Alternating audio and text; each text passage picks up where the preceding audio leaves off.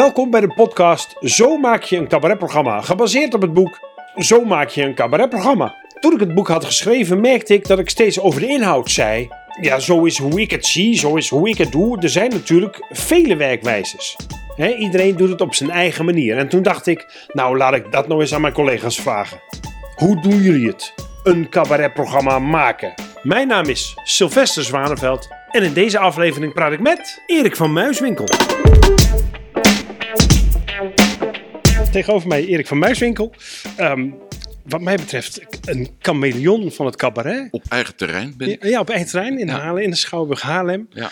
Ehm, ik volg je al heel lang.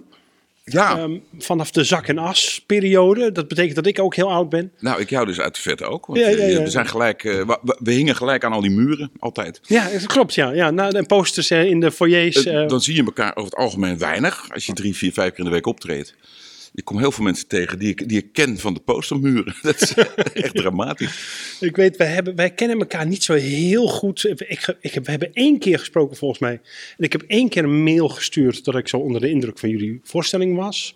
En Ja, dat met- was een keer met, contact, met, met, mij. eh, met Diederik ooit een Ja. voorstelling. Ja. Oh, ja, ja, ja, ja, dat zou heel goed kunnen. Ja. Heb ik daar niet op geantwoord? Eh, jawel, Jawel, nee, toch? Ja, dat- zeker. dat anders, anders had het geen contact gegeten. Dat zou jij ook hebben. Af en toe breekt het zweetje uit. Dat je eh, op afstand mensen zonder je het enigszins bewust was. Omdat je het idioot druk had of gewoon alles vergeet. Oh, constant, dat je mensen hoor. schoffeert. Dat heeft, constant loop je een hele halve leven met een schuldgevoel rond als artiest. maar dat geeft Maar, dat komt ook omdat je... Ik weet nog wel dat ik Jan Gras tegenkwam. Ja, Jan. In... Ja, Jan Gras, een theaterdirecteur. Hele, hele bekende theaterdirecteur. Toen, toen in Hoofddorp waarschijnlijk. toen destijds nog een hoofddorp. En die had ik één keer ontmoet of twee keer ontmoet. En toen zag ik me op de parade. Ja. En i- die directeur in zijn eigen schouwburg. ja. Ah, de Nee, directeur? parade uit out of context. Ja, out of context. Ik had geen idee. Sorry, maar wie bent u ook nou, alweer? altijd... en, hij, en dan heb je, nog, heb je een keer tot één uur s'nachts bitterballen met hem lopen eten. En dan ben je dat vergeten. Oh, dat is zo. Vreselijk, ja. Maar, maar jij hebt heel veel gedaan. Eh, heel veel verschillende dingen ook. Ja. hè. Eh, Eerst met Sakkenas en toen... Ik weet nog dat ik bij de Helderlul zat. Dat was je Ja. eerste solo, denk ik. Eh, nou, was met, die was met? Margot Ros, ja. Ja. Ja, je- jezus. Ja, ja, ja. Ja, ja, ja. Dat was 19... eh, ja, ik, ik onthoud mijn leven aan eh, WK voetballen, oh ja. eh, geboortejaar kinderen en die programma's. En de Helderlul was 1993, want dat was mijn eerste sprong in, in, in een heel diep water eh, na zak en as. Ja. Dus ik wist helemaal niet wat, wat ik te verwachten had. En dat is ook een van de allerraarste eh, maakprocessen geweest ooit. Het was ook een rare voorstelling. Een hele rare voorstelling.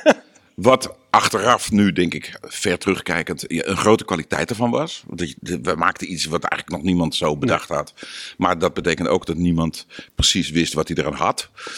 Eh, dat is een heel groot ding in cabaret. Verwachting en... ehm, eh, hoe noem je dat? Inlossing, al dan niet inlossing van de verwachting. En eh, hoe beroemd iemand is. Daar, moet je me even aan helpen herinneren straks, als we daarop terugkomen. Hoe, hoe beroemd iemand is? nou ja, het is op, op dit moment, dat is in Amerika natuurlijk al heel lang aan de gang. Daar is het zelfs gewoon, daar maakt het gewoon deel uit van het curriculum comedy, comedian worden. Ja. Dat is dat, dat het totaal verschillend is op, op welke stap op de apenrots jij op dat moment staat. Dus of je net binnenkomt, 20 jaar oud, 25 jaar oud, in een comedyclubje onder de grond. Of dat jij al een keertje bij, eh, bij eh, Letterman was geweest. Of eh, wie zit er nou nu? eh, Ja, die andere die interesseert gasten. niet zoveel. Ook niet, niet, niet te volgen, Stephen Colbert. Ehm, of eh, dat jij gewoon een, een, een celebrity bent. Dat, dat maakt alles uit in hoe mensen naar je kijken. En dat is natuurlijk in Nederland eigenlijk ook wel zo. Ja. En, en toen met die, eh, die helderlul, daar, daar, daar kwamen we op. Ja, het was een, een nieuwe vorm, want eh, niemand kende Margot. Maar ik was dan van ook dat nog van televisie wel behoorlijk Ja. bekend. Daar had ik ook ons publiek vandaan. Hoewel ik eigenlijk bijna helemaal overnieuw kon beginnen, want er kwam geen hond in het begin. Eh, en Margot kende niemand. En die is daarna natuurlijk Ja. jaren later helemaal met een Toren C uitge, uitgeschoten. Maar ehm, dan zitten mensen met hele eh, andere ogen naar je te kijken. En dan moet je iedere avond opnieuw eh, de sleutel weer in het slot omdraaien. eh, om ze te laten weten wat, wat we aan het doen zijn. ja, ik weet ook nog dat ik in de zaal zat en ik was ook al met cabaret bezig en zo. Het begon met dat jij op de wc zat. Ja, Daar begon het met Ja. dat je ook dacht, maar, hè, maar dit is geen cabaret. Maar Ja. Wat is dit? Wat, waar zit ik bij? ja dat is het hele punt. Dat is een misverstand. Dat heb ik het programma daarna nog volgehouden. Dat heet eh, eh, De Mensenvriend. Ja. Dat deed ik helemaal alleen. En daar, ook daar had ik deels vierde wand. Ja. Dus, dus eh, in dat dus vierde wand voor de leken. dat je even doet alsof de, de wereld op toneel losstaat van de wereld in de zaal. Ja, dat is misschien wel de grootste doodzonde die in de stand-up comedy kan maken. Ja.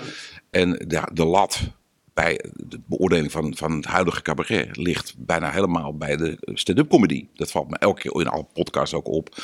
En de hele jonge generatie, die, die denken langs lijnen van stand-up. Ja.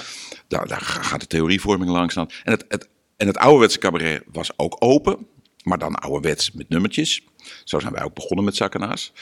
Maar daartussenin lag natuurlijk toch nog wel iets. Waardenberg en de Jong, eh, de, eh, hoe heet ze, de, eh, de frisse jongens. Titus en, en Bavo. Bavo. Galema. Galema, ja. Dus die er af en toe probeerden om echt een stukje toneel erin te brengen. En theater. En afgescheiden. En, en er zijn natuurlijk tussenvormen ook geweest met, eh, met faut en zo. Van jongens die toch een eigen wereld maken. En daar was ik in die periode, eh, vond ik dat ontzettend interessant. En ik dacht ook, als ik vooruit ga, dan moet het ergens die kant op zijn. Ja. Maar ik heb zeggen en schrijven één recensie gehad op die twee programma's. Ja. De Helderlul en de Mensenvriend. Eén recensie van iemand die schreef, ik geloof het Algemeen Dagblad zelf, zo'n merkwaardige krant ook daarvoor, dat ik eh, daar in mijn eentje toch bezig was wat grenzen in het genre te verleggen en dat ik iets heel bijzonders gepresteerd had. En voor de rest kreeg ik vaak eh, zeventjes, omdat het best amusant was. En als ze op een geslaagde avond waren geweest waar het publiek het snapte, had ik ook heus wel eens een acht of een negen. Maar in het algemeen vond, leek dat mensen niet eh, the way to go. wat, ik, wat ik daar ging doen. Terwijl, en ik ben ook zelf later met Diederik gewoon weer de andere kant op gegaan. En ehm, Ja, want daar wil ik eigenlijk naartoe. het dat je, dat je, je, je, je, je- het lijkt wel alsof jij een soort conceptueel eh, start altijd. Want want je hebt Ja. zoveel verschillende dingen gedaan. Hè, je hebt met, met Zak en Asp heb je eerst een soort toch cabaretesk. Daarna werd het een soort toneelstuk. Ja. Toen ging je zelf een soort half vierde wand, half... ja, ja. Toen ging je met Diederik toch wat klassieker. Eh, je hebt Ja. eh oudejaars gedaan enzovoort. Dus begint een voorstelling bij jou ook zo dat je een soort conce- conceptueel idee hebt of zo? Blijkbaar. Ja. Eh, zeker. Eh, maar wat het vooral betekent is dat eh, ik altijd een verwarde man ben geweest. Als, als kunstenaar. In het dagelijks leven weet ik, weet ik het allemaal wel redelijk. Ik heb altijd wel een goede, goede basis gehad via mijn eh, gezin waar ik uitkom en het gezin wat ik gemaakt heb. En, en mijn vrienden en zo. Maar als kunstenaar ben ik altijd daar heel onzeker over geweest. En nu- Waarom en nu nog. Nou, over wat kunst nou eigenlijk is. En het verschil tussen kunst en kleinkunst. En eh, een van de eerste die tegen mij zei, en toen was ik al jaren bezig. Van ja, maar dit hoort erbij, die buikpijn en al dit gel- eh, dat gelul en die moeilijkheden en die toets. Je bent nou eenmaal een kunstenaar. En dat zei Harry Kies, Ja. die niet zo lang geleden overleden is. ja. En Jeroen van Merwijk heeft het later ook nog wel eens, eh, heeft me ook wel eens een hart onder de riem gestoken. Maar omdat ik begonnen ben toen ik elf was, door in het clubhuisje van mijn cricketclub. eh, Elf. eh, Oh ja. Ja, Ik dacht dat ik vroeg was eh, toen ik 16 Ik was. had een avond, eh, avondvullende voorstelling. nou ja, ik durf, er- ik, ik vertel het ook omdat ik het in de Dr. Anders P. voorstelling gebruik. Dit verhaaltje ook. Ik heb er ook drie foto's bij zelfs. Ehm, want er waren natuurlijk ouders en zo die dat fotografeerden. Nee, in het clubhuis van mijn, mijn cricketclub. En ik had oudere vriendjes. Ik trok toen op met jongens van, van twee, drie jaar ouder. En die waren helemaal into Nederlands Hoop. Freek en Bram. En eh, die deden ze ook na. En ze maakten goede muziek en alles. En ja, ze hadden mij gewoon nodig als, als hofnar. Want ik kon typetjes en eh, mensen nadoen. En eh, mensen aan het lachen maken. En ouwe hoeren. Dus ik werd daar als het ware voorgezet. Zodat zij lekker konden frieken. Zij zijn later ook een band begonnen natuurlijk. Maar dat cabaretje ehm, ja, was uit een soort vrolijk hobbyisme. En omdat ik dat nou eenmaal bleek te kunnen. Maar zo is het de hele tijd verder gegaan. Maar, maar ik wil toch even terug naar die onzekerheid. Het is idioot. Maar, maar je, je was onzeker omdat je... Nee, ik was toen niet zozeer onzeker. Nee, nee, maar, maar- mijn hele carrière is, eh, voer ik dus eigenlijk terug op dat soort momenten. En er zat er weer een groot gat tussen. Tussen, tussen dat gedeelte. Toen heb ik twee, drie jaar op scholen gespeeld. Toen weer een tijd niks. Want, omdat het cabaret stortte in. Er was geen cabaret meer. Je vond dat als adolescent vond je dat flauw. Ja. Het was popmuziek en, en Ja. natuurlijk en, en vrouwen, meisjes. Maar cabaret. En toen kwam Justus van Oel weer in mijn leven. Die belde me gewoon op uit het niets. Zei, ja, er is een feest op school, eh, een reunie van onze schoolkrant. En ik heb allemaal eh, goede teksten liggen. Die heb ik eigenlijk per ongeluk zo in de loop der jaren geschreven. Want Justus schrijft ook uit noodzaak. Die, die, ja, die had helemaal geen cabaret, niks, maar die schreef wel die teksten. Eh, that's the real thing. En die zei, zullen we niet dat toch nog een keer proberen uit te voeren? Dat was vijf, zes jaar nadat we dat op school voor het laatst hadden gedaan. En eh, toen hebben we dat gedaan. En van, daar is Sakanas uit ontstaan. Eigenlijk in twee, drie jaar tijd.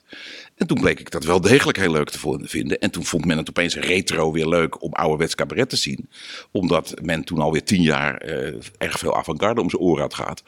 Dus dan krijg je, die rare, dat is ook per ongeluk. Ik bedoel, dat, daar kan ik niks aan doen. Dat, de, de recensenten hadden weer zin in scherp, ouderwets, rijmend cabaret. Wat van, met een kop en een staart. Daar krijg je zelf vervolgens weer genoeg van. Althans, zeker Justus. Dus toen hebben we ook twee hele conceptuele voorstellingen gemaakt. Uh, de Nationaal Kampioen over dictatuur. Een sterke man die Nederland overneemt. Well. Uh, how about that? In 19, uh, Tijd 1987, ver vooruit, ja. Tijd eh, behoorlijk vooruit. En die sterke man. En daarna, eh Zakkenaars ontkent alles eh, Ja. over de kleine criminaliteit. Ja. En toen blies Justus de boel op. Maar en die ontwikkeling heb ik vervolgens, een paar jaar later, met, met Diederik weer precies hetzelfde gehad. Want wij begonnen ook met, met, met onze oervorm. Twee bekvechtende mannetjes die gewoon eigenlijk nummers brachten. En dan hadden we een leuke dialoog gehad. Dan ging het licht uit. En dan gingen we een Nelson Mandela lied zingen. En na twee voorstellingen hadden we daar weer genoeg van. Liepen tegen de grens. En toen hebben we twee zware conceptuele voorstellingen gemaakt. Mannen met vaste lasten en, en Antiquariat Oblomov. Oblomov, ja. En, dat, en die waren zelfs helemaal doorgecomponeerd. Met zelfs de muziek er helemaal doorheen. Dat Oblomov was bijna een soort Gilbert and Sullivan eh, eh, eh, comic opera. Ja, ik vond Oblomov heel indrukwekkend. Ja, nou, die was in de vorm in ieder geval Ja. ook wel. eh, ja, de, de- eh, achteraf zeiden wij ook altijd, nou, dat is wel ons beste programma geweest. Maar zelf vond ik dus de, de pure lol en de ontdekking en de bevrijding van dat eerste programma van Mannen van de Wereld. Wat in de vorm heel ouderwets was. Maar daar deden we gewoon alles wat ons al eh, jarenlang dwars zat, deden we gewoon. Als, ik zit nou om als Marcel van Dam een discussie te voeren in het klagerhuis met een aboriginal die alleen maar op een didgeridoo kon blazen met een geluid alsof er een zieke eend in verstopt zat. Dat soort gelul. Dan deden we dat. En dat viel allemaal in het pannetje. Dus aan dat programma heb ik, samen met het huisje wel, met de stapelbed, heb ik de, de, de beste herinneringen. En eh, je merkt als je Dat concept... was, dat was ook die voorstelling waarin, hij, waarin jij Lord of the Rings niet tof vond? Of, eh, wat Ja, dat nou? Diederik Ja, is helemaal into Lord of the Rings. Nou, eh, Iedereen kent Diederik natuurlijk langzamerhand ook goed. En dat is zijn wereld. Hij is daar geboren in, in Midden-Aarde. Ja. Dus hij zat mij daar ook altijd over door te zagen dat ik dat boek eens moest lezen en dit en dat. En op de een of andere reden ben ik, ik ben wel literair gevoelig, maar daar nou weer net niet Nee, voor. nee, nee, nee. Ik weet niet wat het is. Eh, maar toen heb ik als Willem van Hanegem, dat, dat, eh, heb ik toen dat boek samengevat in Boekenhoekie. Over eh, ja, die lui met die capuchons, dat je geen eens kon zien wie of dat erin zat. Nou, eh, met die gouden ring die in een open haard werd gegooid. En dat was eh, natuurlijk heerlijk om te doen op de rand van een stapelbed. Maar ook al hoe ik nu over het ontstaan daarvan vertel, dat zat allemaal gewoon diep in ons. Dat moest Ja. er toch uit. Dus we gingen bij elkaar zitten. En ik wil niet zeggen dat dat makkelijk ging, zeker niet in de vorm van dat, van dat huisje, dat stapelbed. Want opeens heb je eenheid van tijd, plaats en handeling. En moet je je houden aan wetten die je zelf eerst hebt opgeworpen. En eh, dat is een, een, een ehm, dwangbuis die we niet gewend waren. Ja. Dus, ehm, de, de, de, maar de bron was heel puur. En dat gelul wat wij deden in dat stapelbed, dat je je voorstelt van er komt een dag dat Johan Cruijff doodgaat. Ja, dat konden wij ons van onze generatie niet voorstellen. Johan Cruijff gaat niet dood. Nou, inmiddels is Ja. het zelfs al lang zover. En toen, moest ik, eh, toen ik dat hoorde op de radio in de auto, moest ik ook sterk denken aan, aan die opmerking in, waar de hele zaal in meeging. En we hadden toen grote, volle zalen. En dus er zaten duizend mensen eh, eh, gasping for breath. Van, "Oh, ja, verdomd, die gaat op een dag dood. Hij is al 60, weet je wel. God kan niet dood, maar, God maar kan niet dat gaat dood, maar ja, gaat toch gebeuren. ja. Nou, net als Maradona, dat was ook Ja. een grote shock toen hij doodging. En, en ja, allemaal trouwens, Bowie, die mensen horen niet dood te gaan. Kom, straks gaat Paul McCartney dood, zeg. Eh, wat zullen we nou hebben? Maar zo is het. En dat betekent allemaal gewoon alleen maar één ding. Namelijk dat je zelf ook doodgaat. Ja, ja, ja. Dus wij, wij raakten eh, aan, aan hele diepe dingen, terwijl het uit ons dagelijks leven kwam. En zolang die motor loopt en daar brandstof is, eh, ja, moet je dat gewoon doen. En in de laatste liepen we stuk. Toen gingen we moeilijk doen. En eh, eh, concepten bedenken die boven onze macht gingen. En eh, daar liepen we zo in vast, in die laatste voorstelling. Toen hebben we letterlijk onze reet gered. Welke voorstelling was het ook alweer? dat was Prediker eh, en Hooglied. Oh, Prediker en Hooglied, ja. Ja, in de titel zit het al, dat belooft van alles. Ja, maar ja, dat- die titel sloeg uiteindelijk helemaal nergens op. Maar we hadden aanvankelijk twee mediators bedacht, die Jan Prediker en Ton Hooglied heten. Zo, eh, Oh. Dat was de grap. En, en, en die gingen elkaar te lijf. En het ging weer over of we uit elkaar zouden gaan of niet. Ja, toen, ik geloof, uiteindelijk zijn we niet naar een psychiater gegaan samen. Maar dat was volkomen duidelijk. Als je daar drie programma's lang eh, het over hebt, want Antiquariat Olenhof ging er ook Ja, over. ja. En in het huisje ging, ging er ook over. Maar Dus- ook, ook over jullie Dat ging, dat ging, dat ging, zeker- dat schurende ging over, over zo ook? Ja. Exact. Nou, daar halen we de, de comedy natuurlijk ook uit. Zoals alle, alle duo's. Behalve van de Lana Boe. Want die hebben Ja. nooit ruzie. Nee, die hebben nooit gezien. Nee, nee. Die moet je... Die, die moet, Ja, nee, Niels van der Laan, dat staat nu online. heb je Niels... eh, Ja, Niels oh, die staat er al- Ja, op. die staat nu online. Die is gisteren online Hebben jullie het er ook over gehad dat ze nooit... eh, nooit Ja, ruzie ja, zeker. En, eh, en ook over dat zij, dat zij alles in. Dat alle, als ze vinden alles leuk Ik ben aan daar elkaar. totaal... ik- Gaan nog samen op vakantie. dat gaat dwars tegen alles wat ik over het vak geleerd heb, gaan zij in. En, en ze gaan overal de brekers doorheen. Maar het is, het is Dus hartstikke goed wat ze doen. Natuurlijk, Ja. het is hartstikke goed eh, in, in heel veel opzichten. Maar ze, ze spotten met die wet dat je, ook zelfs al zij alleen op het podium, je moet, er moet duidelijk zijn wat jou drijft, wat je conflict is. Ja. Nou ja, in ieder geval, al die regisseurs, eh, die, eh, nou, Theo Maas is nu ook bezig met, die heeft het, het gesprek met Pieter Bouwman gehad laatst. ja, dat dat ook, ja. lijkt me dan echt wel verplicht huiswerk voor alle kleinkunststudenten en autodidacten. Die moeten dat allemaal horen. Maar om terug te komen bij, eh, bij Diederik. eh, dat laatste programma, dat, met Kees Prins maakten we dat ook. En toen, liepen we, toen hebben we het helemaal om moeten gooien. Twee weken try-outs eruit. Allemaal paniek. Ook zoals het hoort, maar toch. Maar toen wist ik eh, in de loop van dat programma... van ja, we hebben ons geweldig onze reet gered. Want we hadden gewoon tien hele goede nummers. Waardoor je alles wegspeelt. Maar dat, eh, het, blijkbaar was die motor op. En toen we dus stopten uiteindelijk. En eh, nou, snel weer Nog bij- één programma later. toch? ja, ja, toen hebben we het snel weer bijgelegd, eh, want het was nogal een explosie. En toen hebben we besloten, we doen nog een best-of. Ja. En dat, dat was zogenaamd het laatste programma, maar dat slaat natuurlijk nergens op. Dat is gewoon eh, letterlijk best-of. Ja. Nog een keertje in alle grote Maar, samen. maar even, had je in, het zijn jullie inderdaad, had je ruzie en, en ben je daarna nog een programma gaan Nee, maken? nee, Of nee. We hadden, we, hadden, kijk, lag- we hadden wel vaker ruzie dan, dan normaal. Oh ja. Maar dat waren allemaal incidentele ruzietjes. En eh, wij kunnen ook slecht ruzie maken. Dus het was altijd eh, irritatie en slecht humeur en dan maar eerder weggaan. Nou, je kent dat wel, gewoon Ja. dat je elkaar emotioneel dwars zit. En dat, wij zijn dan ook weer van die mannen die dat niet zo makkelijk uitspreken. Dus eh, als het dan uitgesproken werd, was het altijd met een hou en een grauw. En dan kreeg ik een, een woedend briefje van Diederik eh, over een, iets, een steek die ik had laten vallen. Of we hadden na afloop een, eh, een, een, een woedende uitwisseling over dat ik had lopen smieren en hem zijn kans niet gaf. Weet je? Nou, naar ik aanneem wat in wel meer duo's gebeurt. Zeker. En eh, het kan ook allemaal nog veel, veel erger. Snip en Snap, die, die zaten ieder aan weerszijden van Carré. Die wilden elkaar niet eens zien. Ja, ik Die ken wel meer duo's die Die dan... hadden die anderhalve meter regel al lang eh, uitgevonden in de jaren 50. Ik sprak laatst iemand die inderdaad ook in in een duo zat. Ik zal de naam niet noemen, maar die dan apart ook soundcheckte van elkaar. Dus oh, dat gaat wel ver. dan, dan ben je echt ver weg. Apart hè? soundchecken, dat Ja, gaat ja. nee, eh met Diederik en ik hadden eh, eh, helemaal niet structureel ruzie. Echt niet. Eh, dat hebben we ook daarna voortdurend moeten uitleggen. Nee, nee, heus niet.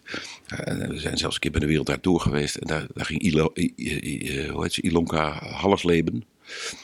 Heet ze nou? Nee, de, eh, een van die jakhalzen. Oh ja, die ja, was ja, ja. tafeldame. Oh, ja, ja, ja, ja. En we waren net daar helemaal voorbij. En eh, Matthijs die had, het, eh, die had daar niet zo interesse in. En toen begon zij alsnog als een huwelijkstherapeut tussen ons te stoken. Van ja, maar dit moet toch, Diederik, dat moet toch vreselijk voor je geweest. En die opeens je hele leven op losse schroeven. En dat, doet, dat heeft hij gedaan. ging ze nog eens een keer. Een kutwijf. Maar eh, deze heel goed, want daardoor werden wij heel ongemakkelijk. En Ja. het werd gewoon nou, helemaal geen leuk gesprek. En dat heeft, had de wereld door heel hard nodig. Dat er af en toe een gesprek niet leuk was. Ja. Want daardoor werd het spannend. Anyway, ehm Diederik en ik, eh, eh, waar, waar wij, we liepen dus vast op de, eh, dat we steeds maar weer naar diezelfde, diezelfde paadjes liepen. Ja, niet, niet op ambitie, want zo klonk het een beetje. Nee, nee, nee, juist Nee. niet op ambitie. Oh, nee, nee. Nou, mij dunkt dat het gebleken is in de jaren daarna. Ja. Want Diederik heeft een nieuw genre bedacht. Ja. En hij heeft de Nederlandse prijs voor de Nederlandse podiumkunst gewonnen. Ik heb de Polifinario gewonnen en twee oudejaarsconferenties gedaan. Dus qua ambitie en zin om te spelen. eh, Nee, maar ik dacht misschien dat de ambities uit elkaar liepen. Dat dat ja, ook. misschien. Nee, oh, ik dacht dat je bedoelde of je nog zin had om Nee, überhaupt... nee, nee, eh, dat- dat- eh, dat dat komt dan- ook op een gegeven moment aan de beurt. Van, heb je überhaupt nog, wil je nog op die planken staan? Ja, maar dat hadden wij allebei nog heel sterk. Ja. En ik wilde eigenlijk juist inderdaad vertellen dat dat openbreken van die, die, die brandstofmotor die we hadden. al die lol in de auto en waar al die programma's uit voortkwamen. We hadden sterk het gevoel dat die was opgedroogd. Dat, dat had ik. Of het had op een hele andere manier verder gemoeten. En toen we dat dus ook daadwerkelijk eh, stopten, toen braken er bij ons allebei al andere sluizen open. En met name bij Diederik, die is toen eh, die, die, verhalen gaan vertellen. En van de grap af, af, af gaan stappen. En, eh, ik hoef niet zo nodig iedere vijf minuten eh, de zaal op zijn knieën te hebben van het lachen. Ik ga iets heel anders doen. Ja, dat is, dat is groots geworden. Daar werd wat groot verricht. Groots verricht. Ja, prachtig In, voorstelling, eh, ja. ja, in, in Indië niet, ma- mag ik wel stellen. Maar in, eh, in, in theater wel. Voor mij heeft hij iets groters verricht dan zijn oom. Die hoefde daar Ja, alleen maar eh, gezegd, ja. Dat is voor een volgende discussie. Maar ehm, ik kwam in die oudjaarsflow en eh, niet zo lang daarna met de band ben ik die, die solo's gaan maken. En daar heb ik ontzettend veel ontdekt. En ik ben met Koos Terpstra gaan werken en eh, met Jeroen Woe ook nog. Hebben we het Polifinario toen eh, voor Schettino gehaald. Dus er, er, er ging van alles open wat eh, als we samen waren blijven werken was dat dichtgebleven. Ja. En dat geldt uiteindelijk voor alle duo's. Ik, voor Coat en de Bie hebben het meer dan 30 jaar volgehouden. Eh, een, een Nur, niet uit het raam, heeft het 30 jaar volgehouden. dat zijn de absolute Ook met clashes en zo. kampioenen. Ja, ja, ja, ja. Nou ja, wat die. Coat en de Bie waren een soort van Alan en Woe. Die hadden ook zelden nog nooit ruzie. Maar niet uit het raam heeft, eh, hebben elkaar vanaf het eerste jaar de tent uitgevochten. En dat was hun En daar weer materiaal van gemaakt. Hè? Ah, dat-. En, en dan ook nog notabene het laatste programma dat ze hebben gemaakt. Draait eens om. Dat is, dat is denk ik het beste programma, eh, cabaretprogramma wat ik in mijn leven heb gezien. Ja, ik vind het ook erg En. Jeroen van Merwijk was, was het daar roerend over Ja, met me eens. ja. En die vond eigenlijk niks goed. Maar die zei, dat programma, wat ze daar hebben geflikt met Cheno de Groot als, eh, als regisseur. Dat je dat na al die programma's met dips, daar zaten echt zwakkere programma's tussen. En zwakkere nummers. En eh, soms waren er twee duidelijk toch wel beter dan een derde. En, weer, en dan weer omgekeerd. En dan hadden ze weer, er was altijd wat met ze. En dat je dan aan het eind met dat programma komt. Terwijl ze al wisten dat wordt ons laatste programma. Eh, dat, eh, dat is meestal ook niet zo'n hele goede. eh hetzelfde als met het laatste jaar van een president. Weet je, wel. iedereen weet, nou ja, dit leem duk. Dit- dit loopt af, ja, Dit ja, loopt ja. af. de- we gaan met andere mensen praten alvast. Maar zij hebben dat dus voor elkaar gebokst op alles wat er ooit al in zat. En dan op een relatief hoge leeftijd, want het waren dikke vijftigers inmiddels. En dat je dan die dingen durft te doen nog met elkaar. Ja, en op dat niveau ook. Hè? En Dat dan dus op de, ja, technisch ook op dat niveau. Goed, dat, dat hadden ze nou eenmaal bracht ze. Maar dat je het vooral durft. Dat ze die dingen weer over elkaar en over elkaars vrouwen en over elkaars vrienden durven te zeggen. En dat je inderdaad elke keer, terwijl je zit te lachen, denkt: God, auw, auw, Ja, pijnlijk, hè? zeg dat nou niet, man. Dat doe je toch niet? Maar ja hoor. En dan, omdat het zo goed gedaan is, ja, toch weer lachen. Het is toch theater weer en, en je komt ermee weg met z'n allen. Maar daar, daar was ik echt diep, diep, diep van onder de indruk. Vond ik echt. En die best of die zij hebben gemaakt, die was ook weer heel goed. Op een andere manier. Wij hadden echt nummers toch wel achter elkaar geplakt. Ja. En dat was hartstikke su- succesvol en heel gezellig. En het was vooral leuk om samen eh, nostalgisch nog een, een toertje te maken. Maar Nur heeft toen dat best of programma ook echt vorm gegeven. En, en in een nieuwe, weer een nieuwe jas Ja. teruggekeken op wat ze gedaan hebben. Dus dat was ook wel heel erg goed. Maar ehm, het ging over die duo's. Nou, het ging. Ja, ja. Het ging over eh, waarom duo's... eh, Sterker nog, we komen straks nog op. helemaal terug in het begin. Maar bij jullie was Helemaal terug bij het begin. Bij ons was, was dat op en dan kan je weer andere dingen gaan. Maar het, het allereerste begin was dat, dat ik dus elke keer na zes, zeven jaar, eh, en bij- in het geval van Diederik na twaalf jaar, want dat, dat was natuurlijk echt veruit mijn grootste samenwerking en mijn grootste vorm die ik heb gevonden ooit. Maar dat ik elke keer weer in dat opzicht opnieuw moest beginnen. En nooit in dat opzicht zo stevig in mijn schoenen heb gestaan dat ik gewoon wist van ik, ik doe de rest van mijn leven dit, dit, dit is het. Nee. Zoals je Joep ziet staan en Paul van Vliet ziet staan en eh, Freek ziet staan. Ik heb altijd geaarzeld tot op de dag van vandaag. Dus zal ik weer met mensen samen wat gaan doen? Of zal ik er nog een keer eh, alleen iets doen? Iets korts, iets langs, iets pretentieus, iets amuserends. Eh, het lastige, eh, als je al die vormen min of meer wel eh, eens een keer gedaan hebt en, en ook wel beheerst, dat je dus ook steeds die keuze hebt. En niet door een, eh, door een oerkracht wordt voortgedreven van eh, ik heb een missie in, in het leven en, en dat is op die manier de mensen toebulderen. Ja, dit, dat heb ik niet. Nee. Ik heb hier, En, en dus begin je elke keer weer met een nieuw concept of een nieuw idee Ja. van... met, met een, eh, een compleet nieuw beroep heb ik het Ja. gevoel. Het is werkelijk, het lijkt licht jaren geleden dat ik met Zak en As, met Justus van Oel en Erik Eigenraam, en ik moet er nu vaak, om de een of andere reden droom ik er ook af en toe over, over die tijd, dat we net de stap gingen zetten van zullen we dit gewoon eh, voor geld elke week gaan doen. Want we waren best al twee, drie jaar bezig. En dan moet je het op een gegeven moment besluiten. Nou, Ja, dat dat ja. heb jij natuurlijk ook. eh je loopt er allemaal tegenaan dat moment. Dat je beseft, nou wacht eens even. Ben ik dan professioneel artiest? Hoe zit dat? Ik weet zeker dat al, ook al die jonkies nu, al die singers-songwriters, al die, al die meisjes, al die jochies eh, en de, in de stand-up comedy, die, die, die lopen allemaal tegen dat moment aan. Van, zal het, Ja. wanneer ga ik dat worden? En dat was bij ons dus blijkbaar Dus in, die over- tijd. bij mij overkwam het me- meer. Dus, dus Ja. dat ik op een gegeven moment dacht, ja, maar ik kan mijn werk en, en dit niet Kan meer niet meer combineren. combineren, nee, nee. Ik moet iets eruit gooien. Ja. Nou ja, dan maar het werk. Ja. Ja, dat is de keus gauw gemaakt. Zeker in die tijd. Ik zou nu nog drie keer nadenken. Niet alleen vanwege corona en het theaters in de moeilijkheden zitten, maar ook de, dus de, het veld in, het, in de Nederlandse comedy. Ik kan bijna niet meer cabaret zeggen. Het, het wordt nu toch echt zoals comedy. Is zo breed en zo groot. En zoveel talent en zoveel eh, drang om die uren te vullen op die podia. Dat, je moet nu echt wel van goede huizen komen. Wil je, wil je daar doorheen komen? Ja, vind je, vind je, is dat... We hebben het nog helemaal niet over het maakproces gehad, maar, maar ik vind het eh, maatloos interessant hoor, wat je vertelt. Maar dat komt Vind in je- de tweede je- uur. eh. Ja, precies. Vind je dat veld ehm, eh, eh, de kwaliteit hoger geworden dan vroeger? Nou, in, niet in de uitschieters. Want de, de kwaliteit in de uitschieters is in Nederland altijd onwaarschijnlijk hoog geweest. Dus er is altijd een Toon Hermans geweest, een Freek de Jonge geweest, een Hans Theeuwen geweest, een eh, op ensemblegebied, een Dokkie Jokking geweest, een Nur geweest, weet je. Dus de, de, de, de, de, absolute toppers, Brig- iemand als Britt Kaandorp is als female comedian totaal uniek eh, in de wereld, wat mij betreft. Op, op haar Nederlandse manier. Dus we hebben altijd sublieme iemand als Herman Vinkers. Volgens mij kan je over de hele wereld gaan kijken, maar die vind je niet.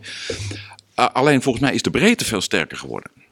Want eh, ik weet zeker dat voor mijn tijd, zeg maar, in de tijd van de, dat je grammofoonplaten kocht, was het al helemaal niet zo breed. En had het een hoog amateuristisch eh, student, studentengehalte. Er waren er maar een paar mensen die gewoon zeven keer in de week altijd speelden. En, eh, ik weet nog de, de rubrieken Vrij Nederland. Dan kon je elke week zien wat er, wat er, wat er speelde in, in heel Nederland. Oh ja. En dat waren, toen wij met Zak begonnen, waren dat er een stuk of 70. En dat vonden wij toen al zoveel. Weet je, 70 voor elke bladzijde lang zag je al die voorstellingen langskomen. Terwijl in de jaren daarvoor, daar had ik het wel eens over met, met, met een, een oudere, met iemand als Gerrit Kok. Zei, ja, ja, wij eh, we waren met 20, 25 van die knuppels trokken we dat land rond. En eh, je ontmoette elkaar overal, weet je wel. En eh, wij waren al met 70, 80.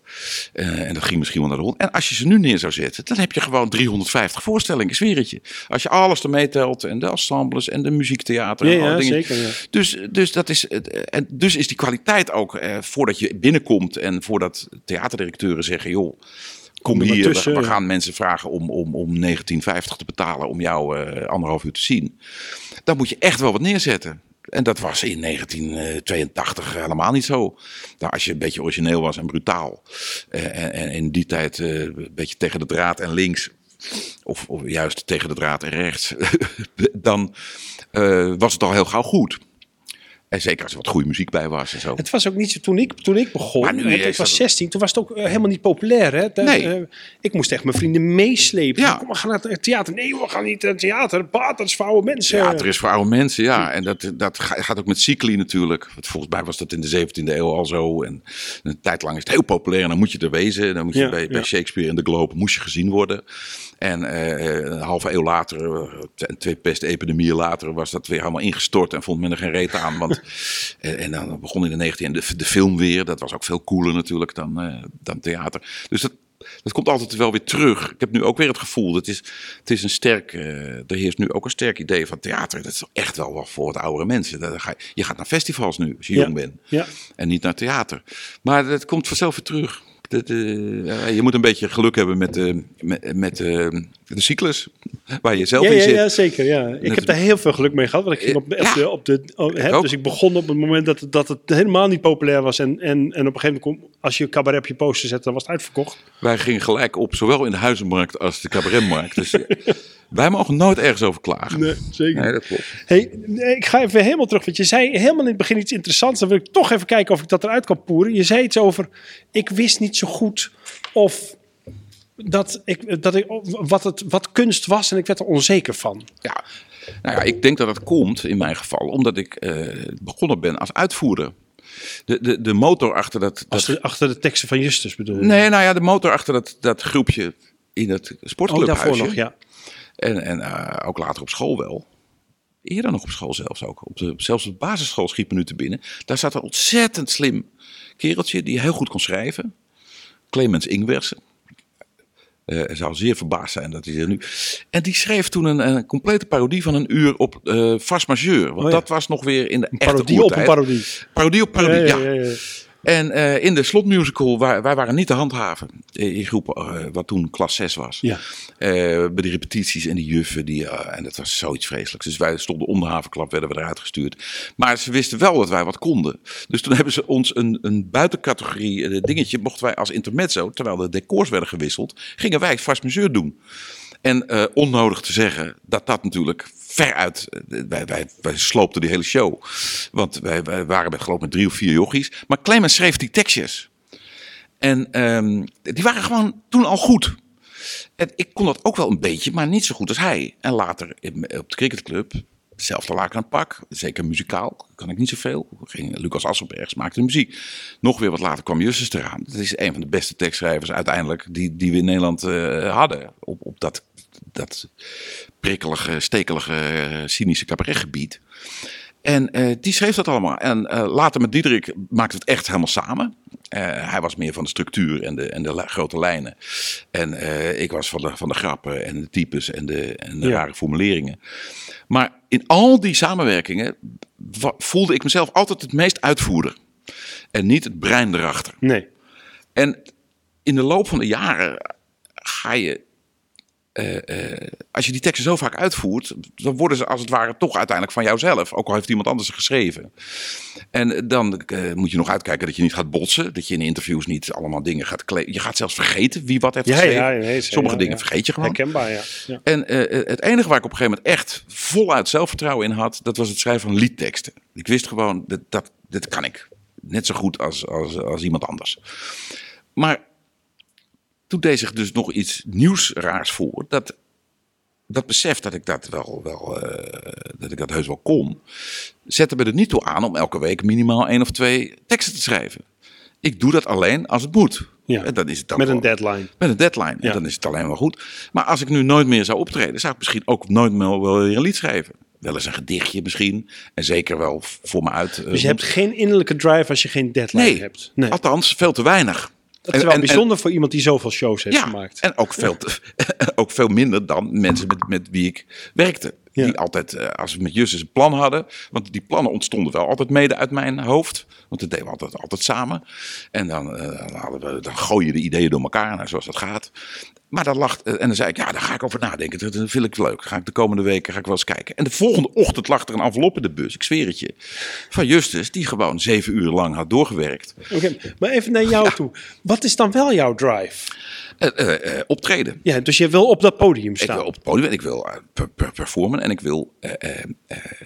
ik heb wel degelijk van alles. In al die programma's zat een kern van dingen die mij interesseren en waarvan ik denk, die, die moeten de andere mensen ook Ja. horen. Dus ik ben waarschijnlijk een of andere maffe kruising tussen een dominee, een onderwijzer en, en, een, en een entertainer. Ja. Eh, zoals uiteindelijk, als je eerlijk bent, ja, de, de meeste cabaretiers wel zijn. Dus ik heb wel degelijk een drive om dingen te maken. Ja. Maar eh, Dat ik- moet ook ik- wel, ik anders ben- kan je het niet is zoveel gewoon- Het maken. is niet mijn talent om, om het eh, eh, uit te typen als ik het niet morgen mag uitvoeren. Dat, dat, maar dat kan toch bijna niet? Als je zoveel, je hebt zoveel solo, hoeveel zo, vijf solo's nu ja, gemaakt? bij elkaar. de laatste jaren. ook, ja. En, Ja. en, en, en in totaal Ja. iets van 25 programma's gemaakt of zoiets? Ja, Zo- 25, zoiets. 30, zoiets. en dan, ja. moet- toch iets zitten? Of, Nee, nee, zeker. Ja, Maar die, die, de drive zit hem dus inderdaad in het is- steeds een situatie voor jezelf creëren. eh, door tegen andere mensen aan te lullen. Ja. Van, ja, er moet weer een voorstelling komen. En dan had ik wel degelijk. eh, op een gegeven moment eh, zat ik mijn hele kop vol met ideeën over leiderschap. En wat, naar, naar, wie, naar wie luisteren we nog in deze, in deze wereld? En Mandela en Thatcher en alles gaat door je kop. En daar is uiteindelijk Scatino uit tevoorschijn gekomen, die maffe kapitein. Dus dat zijn wel degelijk dingen die mij bezighouden. Maar dat werkt dus op een andere manier in mijn hoofd. Eh, dan, dus dat, dat gaat echt alleen om dat concept heen. Ja. En daar plak ik de rest tegenaan. Ja. Wat in de vorm ook doe je jezelf niet is. veel te kort dan? Dat je Nee. dan... Ik zie dus andere werken, dit- dit- laat ik zeggen, dat, dat noem ik dan de innerlijke noodzakers. Ja. Die hebben zelfs zo'n concept niet nodig. Want die, die, kunnen, die kunnen letterlijk alles wat ze tegenkomen. Iemand als Jeroen van Merwijk, dat, is- Ja. dat is misschien op dit moment het beste voorbeeld. Ja. Hij heeft het jaar voor zijn dood elke dag een lied geschreven. Nee, dat, ja, dat, In, de vaste vorm. Ja, Eh, ja.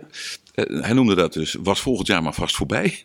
ja, ja, in 2019. Ja, ja, ja. Nou ja, eh, eh, maar dat zit dus inderdaad. En dat kostte hem helemaal geen moeite. Want daarnaast schilderde hij ook nog. Maar het gekke is, is dat jij, jij beschrijft van, het is iets in mijn hoofd en, dat, en dat, wil ik dan, dat wil ik dan brengen. Maar dat is toch die innerlijke noodzaak dan, of niet? Ja, maar het gekke is dat als dat dan zijn vorm heeft gevonden en ik heb die, die voorstelling gemaakt, dan, dan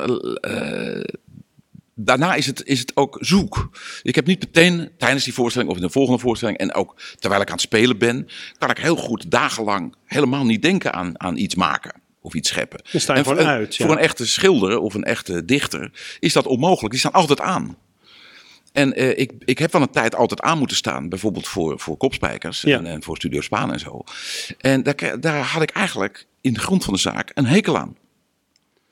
Dat Ja, aanstaan. En het grappige is, ik herken het zo erg. Ik sta ook niet altijd aan. Je hebt van die jongens die staan altijd aan. Ja. Hè, die, die maken op alles een grap en die Ja, alles ja. Ik sta ook niet altijd aan. Ik sta maar de helft van het jaar aan. En, Ja, ja, precies. Ja. en dan, en, maar dan, daar maak ik dan ook heel veel En ik heb zelfs wel eens gedaan, ik wil ook wel eens gewoon drie jaar niet aanstaan. Weet je wel? Ik, ik ben benieuwd hoe het leven eruit ziet als je niet aanstaat.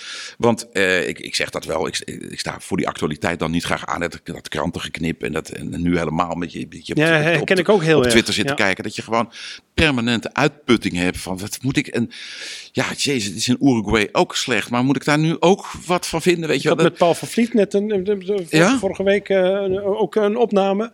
Ja. En die, die doet ook niks met actualiteit. Nee. En ik zei tegen hem, van, ja, ik vind ook actualiteit kriebelt meer je hersens dan je onderbuik. En ik, ik ben zo zo, liever met die onderbuik bezig. Zeker.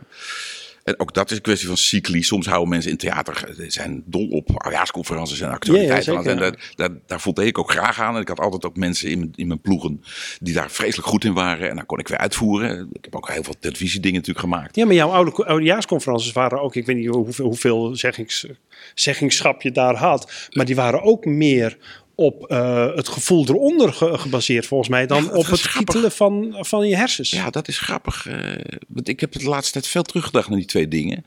Ook omdat ze eh, het eerlijke verhaal en gedogen hoop en liefde. Eh, ook omdat ze nooit meer genoemd worden in het rijtje oudejaars. Hè. Nu, nu Peter Pannenkoek heeft laatst Ja, ja. aangekondigd, ik ga het doen. En dan krijg je een paar interviews. En dat klopt ook, want ik, heb, ik ben toen niet gelanceerd als de nieuwe oudejaarsconferencier. Nee, we hadden een ploeg. Ja, een Dus het was, ensemble, het was ja. het idee van de VARA om dat ensemble te doen. En zeker de tweede keer was het hartstikke goed gelukt. Maar ik verzorgde de, de ruggengraat, de conferentie. Lancering van Van der Laan en Woerda, toch? En het was de lancering Ja, van, ja, van Niels en. Jeroen, tuurlijk. Ja.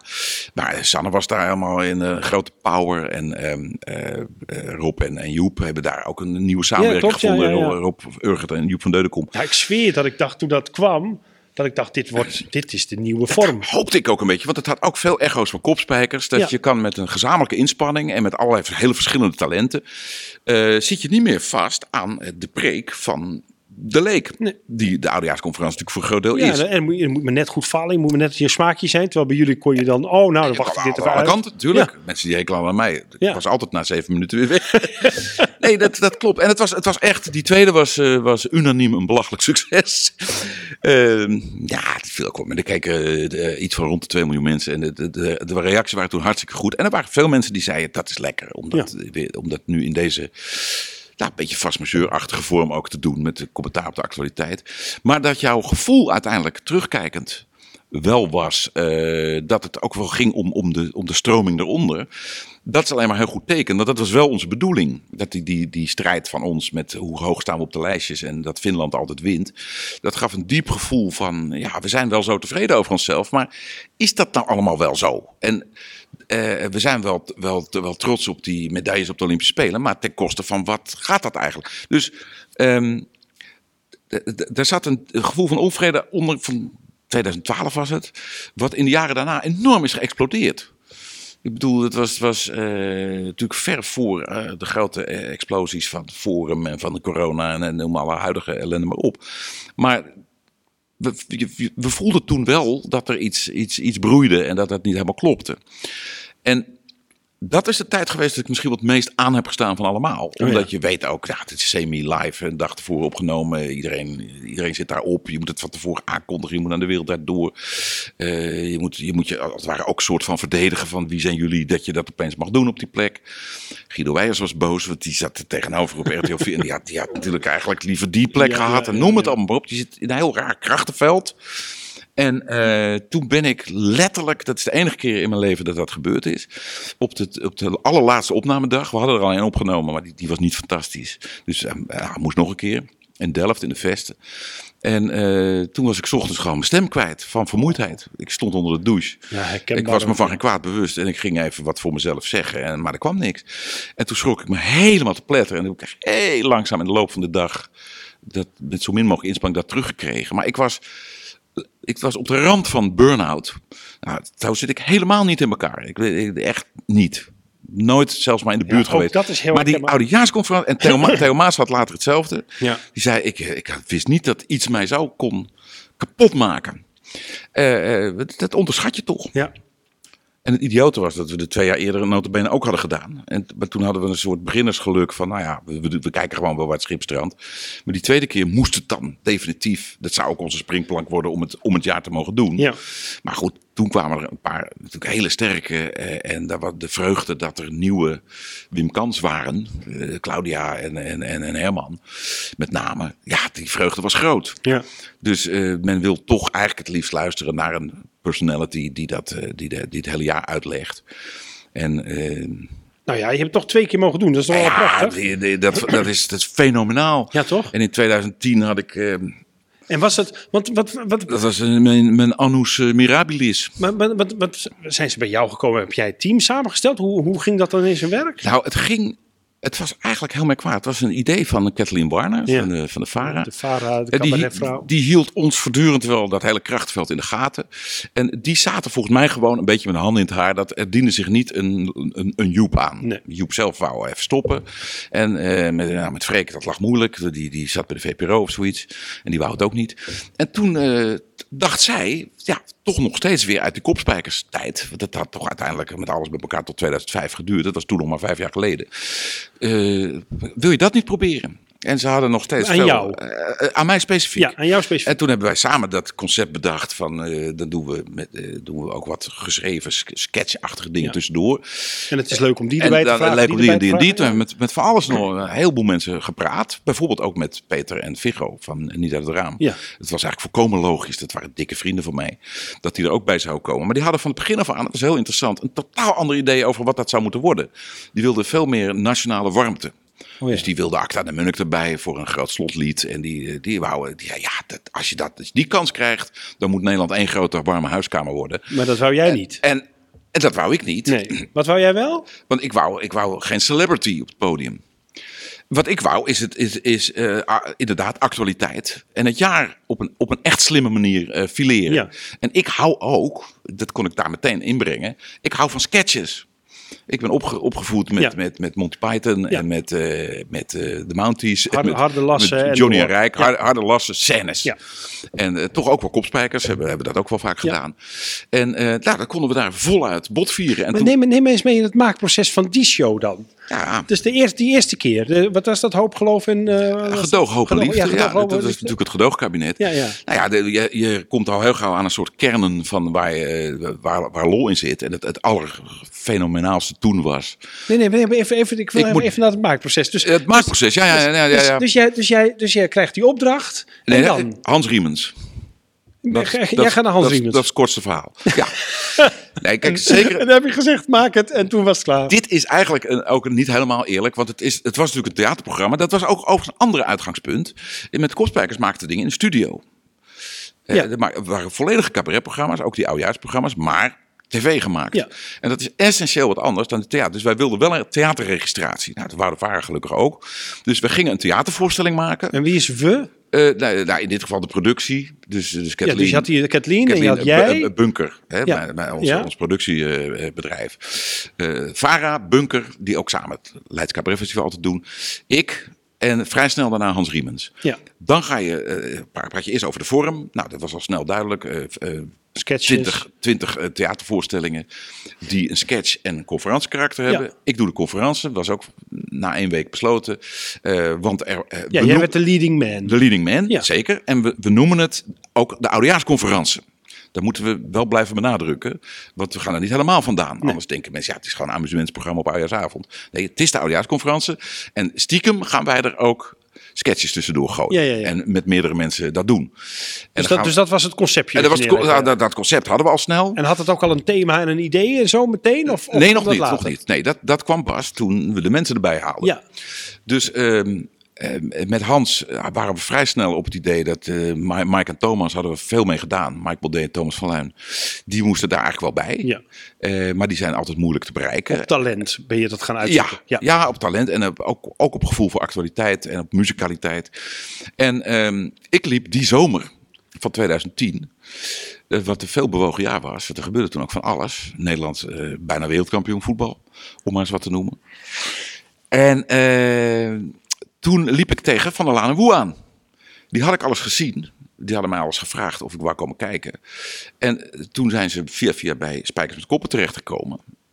Al die webben en draden Ja, ja. komen weer samen. Daar hebben wij allemaal. Hebben, hebben jullie ook eh, Spijkers met Koppen gedaan? Nee, ik, ben, eh, ik heb nooit. Nee, wij hebben het nooit Oh, gedaan. nou ja, nee, wij waren toch altijd een nee, beetje zo weer- dat, weer- dat, eh, eromheen. buiten eromheen. En al, Ja, En, nou, hoe het zij, daar belandde zij ook. En toen hoorde ik op een goede dag dat lied Bedankt. Allemaal ontzettend bedankt. Ja, dat Dus hadden zij al. De Sirtaki. Ja. Dat was een lied dat hadden zij gemaakt voor Spijkers met Kop. Oh ja. Gewoon op vrijdag gemaakt, zaterdag uitvoeren. Bedankt. Tadam. En dat was zo'n verschrikkelijk goed cabaretlied. Dat was eigenlijk een vast nummer. Het, het, concept was, was, Ja, doet- was, en was, nu je het was zegt, heel, meteen heel, ja. heel schools. We nemen een, een wereldberoemd melodietje Ja. en daar maken we een tekstje op. Nou, in, in feite wat ze op de tv ook nog, weer vaak gedaan hebben. Heel erg vast monsieur, ja. Eh, ja, Ja, in dat klopt, opzicht. Maar dan is het weer heel belangrijk. Eigenlijk is die vorm uit- niet zo heel belangrijk of dat nou ouderwets is of, of heel nieuw. Hè, eh, eh, of je nou een, de Sirtaki neemt uit 1960. Of je zet zoals eh, Colin eh, eh, Benders een, een, een kast neer van 4 bij 4 met elektrische geluiden. Het gaat erom wat eruit komt. Die tekst was zo goed. En niet alleen dat die technisch heel goed was. Maar was die al uitgevoerd dan bij Kopspijkers? Ja, natuurlijk. Dat- was, het geheim. Nee, het is maar één keer ook. Ja, ja, ja. Nee, En, en iemand had dat op YouTube gezet. Want het was toen net een beetje, YouTube was toch vrij nieuw. En eh, daar, eh, misschien hadden Niels en Jeroen mij zelf erop patent, dat weet ik niet. Maar die zomer had ik dat gehoord. Dus ergens in, in mei of juni. En ik liet dat in, eh, tijdens de vakantie in Griekenland notabene aan mijn kinderen horen. En die lagen ook op de grond. Want het was niet alleen technisch heel goed. Eh, eh, Heinz Polzer, eh, Dr. Anders P. had dat niet beter kunnen schrijven. Nee, nee, nee, Allemaal ontzettend bedankt. goed, ja, ja, ja. Padam. Alles klopte. Maar ook inhoudelijk was het nog eens heel goed. Het was namelijk precies de, de- het gevoel wat iedereen toen had. Dat eh, namens de Grieken, Ja, die waren boos. Ja, nee, nee, en klopt, we ja. hebben jullie dit gegeven en het eh, democratie en het kontneuken. En wees nou eens een keer, godverdomme, bedankt. En, eh, eh, en het ging over dat geld wat daarheen Ja, ja, moest. ja, en- ja, precies. Dus het was, het was gewoon een cabaretnummer wat helemaal gaaf en af was. Ja. En op dat nummer heb ik hun Erbij gehaald. doorgeduwd. Ja, dus je, toen had je Thomas en Mike, toen had je En, en, de Woe. en toen, eh, we- ja, wij kennen allemaal ook eh, eh, Sanne goed. Ja. En die geeft een totaal andere kleur aan, aan alles waar ze aan meedoet. Dus daar heb je Sander op gekozen. Van, oh, nu heb ik deze Ja, en tegenkleur. dat, dat, had, ja, en dat was, was natuurlijk meteen ook, dan moet je net Sanne hebben, die zegt, oh, er, er moest ook nog een excuustruus bij, weet je wel. Nee, nee, nee. en ja, want er waren geen andere vrouwen die op dat moment, dachten wij even, die, die daar geschikt voor. Dat moest ook iemand zijn die ook actualiteit volgt, die ook eh, mee wilde schrijven en Ja. zo. De, op de een of andere manier hadden wij sterk het gevoel dat Sanne daar ook goed bij paste. En dan is je ploegje op een gegeven moment rond. En toen gingen we dus een, een maakproces in wat, eh, waar helemaal geen precedent had. Maar, maar oké, dus, dus die- je hebt die mensen bij elkaar geroepen. In, ik, ik neem Ja. aan in een, in een repetitielokaaltje ergens. Dat weet ik niet eens meer. En dan? Want dan zit je bij elkaar. Je hebt helemaal niks nog. Behalve dan... Oh ja, Van der Laan en die gaan de Sitaki doen. Nee, dat was het enige wat vaststond. ja, precies. Inderdaad, dat nummer. En eh, toen ze dat bij de eerste try-out in Betty Asphalt uitvoerden, was het ook meteen. Ja, weet je, want dat was zaten- al af, zaten ja. 50 mensen of zo en die lagen meteen op de grond. En toen hebben ze nog twee, drie nummers bijgeschreven. Nee, we, we zijn toen die conferentie gaan maken. En ja, dat, Ja, wie is we dan? nou, dat is Hans Riemens, Ja. eh, Erik van Muiswinkel, eh, Thomas van Lijn was daar wel bij. En dan ga je samen schrijven? of zo? Probeer ja, het dan eens, ga je probeer gewoon, het eens concreet te maken. Zeker, nee, je dan ga je gewoon met een laptop aan een tafeltje zitten. En dan ga je ijsberen. En, Waar gaan we het over eh, hebben? waar gaan we het over hebben? En eh, nee, iedereen neemt een lijstje mee. Ja. Kijk, tegenwoordig gaat het zelfs in Google Docs. Ja. Maar eh, wij waren toen on- onze eigen Google Docs. En we mochten ook nog bij elkaar komen. Toen kon gewoon Ja, ja, fijn, allen aan de tafel zitten en lekker spugen. En dan ga, toen zijn we eerst, nou ja, toch is die eerste try-out is geweest op, op ik denk 30 september of zo. Dus we, wij hebben vanaf half augustus, denk ik, een week of zes, eh, drie dagen in de week eh, zit je te brainstormen. En dan probeer, neem je dat mee naar huis. Al die alle losse eh, grappen, gedachten, eh, ehm, lijntjes, die, die nemen we mee naar huis. En iedereen mocht schrijven wat hem voor zijn mond kwam. Ja. En ik heb een vrij specifieke manier ook om aan conferences te werken. Alleen dat, dat kan ik nu makkelijk zeggen, want het is nu elf jaar later. Ja. Maar die heb ik pas daarna ontwikkeld, naar aanleiding van dat Wat, oudjaarsprogramma. en wat is die specifieke manier dan? Nou, dat ik het niet in zinnen uitschrijf. Zoals de meeste stand-up comedians heb ik begrepen. Hoewel, iemand als Peter Pannenkoek doet dat, doet dat weer wel.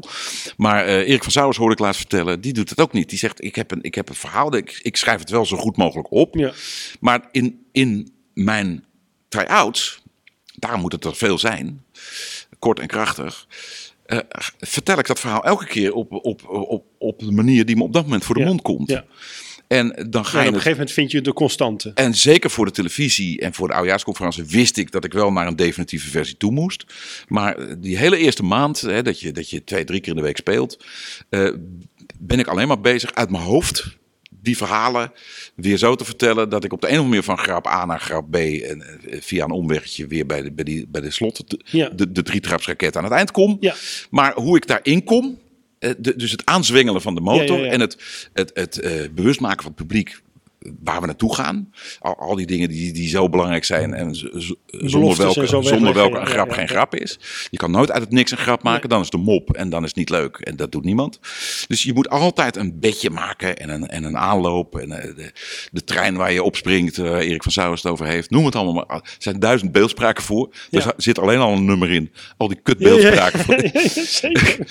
En, eh, maar ik, ik wil alleen de kern hebben. We hadden de kern, dat was overigens het programma daarna. Maar dat is, dat is nu even het beste voorbeeld Ja, voor de ja, ja, conferentie-idee. De kern was, eh, er is iets ongemakkelijks aan de, eh de gehandicapten spelen. De Paralympics. Want we vinden eigenlijk dat we er allemaal naar moeten kijken. En we vinden dat ze evenveel rechten moeten hebben. Dat ik, maar het is natuurlijk geen topsport zoals de echte topsport Nee, is. nee. Het is voor die mensen topsport en in, in, in menig opzicht topsport. Het is dezelfde ellendige discussie over, over eh, de atletiek en schaatsen van vrouwen. Het is, het is allemaal eh, tien seconden langzamer. En dat maakt het evengoed wel heel spannend en topsport. Maar daar zit bij, zeker bij eh, handicaps een, een, iets ongemakkelijks in. Ja. Dus ehm, eh, dat ongemak, en dat, dat, dat- hij maakt je eerst gewoon tien hele slechte grappen. En uiteindelijk kristalliseert zich daar een gedachte uit. En die gedachte zit hem in de krankzinnige ambitie die die mensen moeten hebben juist. Om iets te doen waar ze eigenlijk natuurlijk per definitie niet geschikt voor zijn. Dus, dus heel even, even probeer toch dat maakproces te dus, dus eigenlijk begin je met een heleboel losse ideetjes. Dan ga je dat maar uitvoeren. en dan op een gegeven moment destilleert zich daar het Ja. basisidee uit. Ja, zeker. En, en het zijn ook, je leert al, al heel snel. Kijk, we zaten allemaal met mensen die al 20 jaar bezig waren, of 25 jaar. Dus het idee van heel veel losse ideetjes is eigenlijk al te breed uitgedrukt. Want we selecteren meteen in het begin precies. zo ontzettend In de duidelijk. brainstorm al. In die brainstorm, dat, dat, dat, dat- na een week heb je al die stollingsmomenten. Ja. En dan weet je dat congres van CDA, weet je, dat beroemde gedoogcongres, Ja, die, eh, dat is werkelijk iets. Nou ja, dat is het mooiste wat er is. En dan had je insprekers, die, die gingen steeds naar voren, naar hele slechte microfoons. Dus je, we hadden die twee microfoons al neergezet voor we één letter tekst hadden, met een spotje erop. Van daar komen die mensen inspreken. En uiteindelijk kwam daar Maxime Verhagen eh, over, over eh, eh, nee, hoe heet die, die, die klootzak? Eurlings. Eurlings, ja. Die, eh, die, die, Eurlings. die, die, die daar openlijk eh, Verhagen toejuichte. Terwijl hij eigenlijk bedoelde dat hij, dat hij met alle poten onze stoel wegzaagde. Weet je. Er zat een, een gigantische Judas onder. Dus ja, dat zijn zulke verrukkelijke dingen. Daar, we wisten na ongeveer een maand, wisten we dat deze dingen zijn onontbeerlijk. Nou, dat noem ik dan de ijsschotsen waar, waar die voorstellingen na- naartoe springt. En intussen werkt iedereen voor zichzelf door. En eh, ja, dan komt er... eh, Ja, dus, dus iedereen is toch verantwoordelijk voor zijn eigen business. Iedereen was wel degelijk verantwoordelijk voor zijn eigen, en, en, eigen en, was jij verantwoordelijk voor het geheel? Of hoe dat in elkaar samen, met, gezet werd? samen, samen met Hans, eh, Met Riemens en met de regisseur. Oh ja. En wie was de regisseur? eh, eh, de, de eerste keer was dat eh, Pieter Tiddens. Oh, oh, Tiddens. Pieter Tiddens, die, via Mike en Thomas. Ja. En die had het wel zwaar. want het was zonder precedent, dat zei ik al. Ja, Niemand ja. wist hoe je zoiets in elkaar moest zetten. En op een gegeven moment ontstaat er lichte paniek. En Pieter was, die bezwoer dat soort dingen altijd met technische organisatie. Met, met discussies over microfoonsnoeren en waar je staat en waar je opkomt. En eh, dat was zo niet in mijn hoofd waar het op dat moment om moest gaan. Eh, want we moesten opschieten en we moesten spelen en openstaan. En eh, vooral goed gaan spelen. En niet eh, op plakkertjes gaan staan en Nee. oppassen dat je uit het licht loopt en zo. Ik schets het nu helemaal verkeerd. Want dat, Nee, maar- dat was niet wat Pieter bedoelde en dat was ook niet wat ik bedoelde. Nee, maar, dan krijg je dus dat soort botsingen. Ja. In, in de, als de nood aan de man komt. En, En was dat goed voor de show of was het slecht voor ja, de show? uiteindelijk was dat heel goed. Oh ja. Want er stond Ja, ik ben ook wel eens geclashed met een regisseur, maar dat Ja. was niet goed voor de show. Nee, dat, kan helemaal mislopen. en bij Michael Thomas is het ook niet onder Pieter geloof ik, maar onder andere is dat, daar zijn dat soort dingen ook wel eens misgelopen. Dan als je verkeerde of verschillende prioriteiten hebt. Maar eh, het was ja, een eh, verkeerde stip op de horizon. Of ja, een andere ja. stip op de horizon. Ja. en vooral een andere concentratie op die dag. Ja. En d- ja, dat kwam uiteindelijk, was het heel nuttig dat Pieter dat allemaal stevig neerzette. Want het was namelijk ook technisch een hele ingewikkelde voorstelling. En eh, daar in Delft, een vrij beperkte ruimte. En Ja. we moesten allemaal natuurlijk... Best wel groot decor ook. Eh, flink decor. Ja. En wij moesten dus met z'n zes constant, zonder dat je dat al een jaar aan het spelen bent, moest, moest je de- elkaar kruisen en toch echt wel slimme dingen doen. En dat in een goede concentratie. Dus het was heel nuttig dat dat gebeurde. Maar ehm, dat was de allerlaatste fase van het maakproces. En ehm, als je dan met een groepje bent van mensen die normaal nooit met elkaar werken. Want Niels en Jeroen hebben een heel eigen manier van werken die, die naadloos gaat. Die hebben nauwelijks in dat opzicht een regisseur nodig. En eh Mike en Thomas, eh, radicaal het omgekeerde. Die willen gewoon hun eigen freakshow uitvoeren. En dan moet het, dan moet het, moet het wel heel goed zijn. Ja, ja, ja. Maar eh, we moeten ook niet voortdurend gezeik aan de kop hebben. En Sanne zit weer heel anders in elkaar. Dus dat was, dat was beren spannend. En uiteindelijk waren al die nummers los. En ook uiteindelijk de conferentie, alle grappen. Je knipte op het allerlaatste moment nog de zwakste dingetjes eruit. Ja. En de, de- dat kwam allemaal uiteindelijk op zijn pootjes terecht. Maar dat was een, een heel eh, onvoorspelbaar en een, een, een nooit eerder gedaan maakproces. Nee, en was dat spannend voor je? Want het was toch een beetje, tenminste, zo- voelt het voor mij, dat het toch een beetje eh, Erik van Muiswinkel presenteerd was. Ja. Dus, dus het was toch jouw verantwoordelijkheid wat zij ook deden. Dat was ook de, de belangrijkste reden dat ik in die, bij die tweede keer eh, bijna onderuit ging. Omdat ik, die druk was voor mij eigenlijk iets te hoog. Ja, En, en, zeker voor eh, iemand die zegt, ik heb geen innerlijke noodzaak. Ja, zeker. Ja, dat klopt. Ja. Nou ja, kijk, dit, dit is een schitterend voorbeeld daarvan. Ja. En Ik, ik zou zelf, of dat nou uit bescheidenheid is of uit gebrek aan zelfvertrouwen, wat dan ook. Ik, ik zou nooit voorgesteld hebben om die oudejaarsconferentie te doen. Het idiote is dat jaren daarvoor is Joop Visser een keer, die hier in Haarlem woont, de grote eh, voormalige Jaap Fischer. Die kwam een keer met zijn zagrijnige kop naar eh voorstelling van ons kijken. Nou, die, was, die vond het toch wel best wel leuk. En die heeft toen tegen mij gezegd, jij moet een keer die oudejaarsconferentie doen. Oh ja. Dat kan jij heel goed, dat moet jij doen. Er moet een verjonging komen. En ik was heel eh, gevleid dat hij dat tegen mij zei. Eh, Die, die, die kribbige man. Ja. Maar eh, ik dacht, dat is echt totale waanzin. Dit Natuurlijk is- niet. Ik ben geen, geen geboren solist. Nee. Ik zag dat nog helemaal in termen van Joep en, en Wim Kan en Zet Rijkema, noem maar op. En dat het uiteindelijk er wel van kwam, maar dan in die vorm. Ja, dat heb ik toch als een, als een soort kosmisch eh, geschenk ervaren. Blijkbaar ja, paste er Ja. net in. Maar inderdaad, de, mijn innerlijke noodzaak werd op dat moment eh, eh, gigantisch opgeblazen Ja. van buitenaf. Ja. Want als er, En ooit een, als er en- ooit een externe eh, noodzaak is geweest, dan is het wel de Ja, ja, ja. Dus, en al die mensen hadden mij ook weer nodig. Ik had ze nodig. Want ik wilde dat niet alleen doen en dat kon ik ook niet. En dat had het publiek ook niet gepikt. Weet je, die, die status heb je niet. Zo simpel is nee. het. En moet, iedere keer moet je dat maar weer verdienen. Je moet kijken of, of Peter Pannenkoek nu de nationale figuur is die dat kan doen. Ja, Jaap van der Wal, die een steengoede oudejaarsconferentie had, die miste op dat moment de status. Dat was het probleem. Oh ja, daar wou je nog over Niet dat het niet zo goed zo was. nog op. Want ik wil nog heel even dan naar de stap naar solo's toe. Niet dat het niet zo goed Ja, nou, dat, is, dat is een grote stap natuurlijk. Nee, want- Maar Peter is altijd solo geweest en die, die, die gaat het, Nee, Peter, gaat dat, dat komt wel goed met Peter. Dus eh, ja. daar, hè, daar maken we ons niet ongerust Nee. over. Maar het blijft het, het punt, en dat begon al met Freek de Jonge. Gaat de natie zich verenigen om die open haard, Ja. om naar die persoon te luisteren? Nou, als iemand dat vertegenwoordigde was Herman Vinkenstaat. Ja. Die kreeg iedereen bij elkaar. Nou, Daar heb ik 3,5 miljoen mensen naar gekeken. Waardering torenhoog. Ja, zo, zo werkt het oudjaar. En bij ons was dat, wij waren toch het Vara-cabaret een beetje. Dus eh, de, de, de druk op mij om dat bij elkaar te houden Ja. was toen heel groot. Ja. Ja, dat moet dan. eh, En, want nu, ik, nu, nu- hè, we zijn een uur aan het kletsen met, z'n- eh, met z'n tweeën. Ik begin zo heel langzaam het gevoel te krijgen, en dat is, dat is niet negatief bedoeld, hè, maar dat jij heel lang ook die samenwerkingen zoals een soort eh, veiligheidsding hebt, hebt ge- gepakt. Maar toch ben je dat, na, tien jaar geleden, denk ik, ineens toch voor het eerst, denk ik, solo gegaan. Ja, maar eh, dat solo is natuurlijk ook maar zeer betrekkelijk in mijn geval. Ja, want? Kijk, ik weet niet hoe anderen werken, eh, maar ik heb me er wel over verbaasd dat mensen als Freek en Joep in ieder geval, wat natuurlijk onze grote, Ja. echt, echt de grootheden van onze generatie, onze, onze goeroes waren, Ja, ja. dat die zo weinig technische hofhouding om zich heen hadden. Heb ik altijd gedacht. Eh, Laten we je dacht geen- dat er een hele geen- ploeg omheen zat. Nou, er zit, er zit ook wel een ploeg omheen. Dat is meer technisch. Hè? Ja, Bert ja. Visser ook.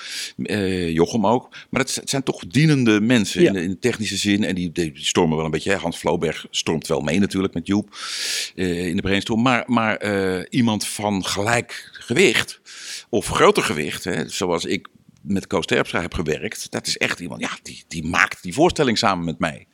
Die heeft daar grote invloed op. En eh, toen ik met Diederik werkte, was Kees Prins dat ook. Maar, maar schrijft hij mee dan aan jouw solo? Nee, schrijf niet mee. Nee. Nee, nee, dus dat dat niet. komt toch uit jou. Ja, maar dat, eh, eh, laat, laat ik het zo zeggen. Dat, dat valt er misschien wel samen. Schrijven is in, in het cabaret niet zo belangrijk. Hoogstens voor een lied, Ja. voor muziek. Wil je dat eens Maar- uitleggen? Een cabaretvoorstelling en een stand-up comedy set en zo speelt zich echt in het moment af. Ja. En je moet het wel kunnen reproduceren. Dat is natuurlijk het basisprobleem van alles. Eh, en op een gegeven moment ligt het wel min of meer vast. Maar desondanks is het, is het alleen maar leuk als je het gevoel hebt dat je op een studentenavond bent, of een clubavond, of een bruiloft. En dat er die avond toevallig iemand opstaat die er zin in heeft om jou te vermaken. Je bedoelt dat je dit gevoel in het theater Dat gevoel creëert. moet je in het, met comedy altijd hebben. En dat Ja. is een essentieel ander gevoel dan bij een musical. Of dan bij een dansvoorstelling. Of dan bij een toneelstuk. Of bij mijn popconcert. Met cabaret moet je het gevoel hebben... er gebeurt vanavond iets wat verder nooit gebeurt. Die, die vent, die vrouw, dat groepje, die gaan grappen maken...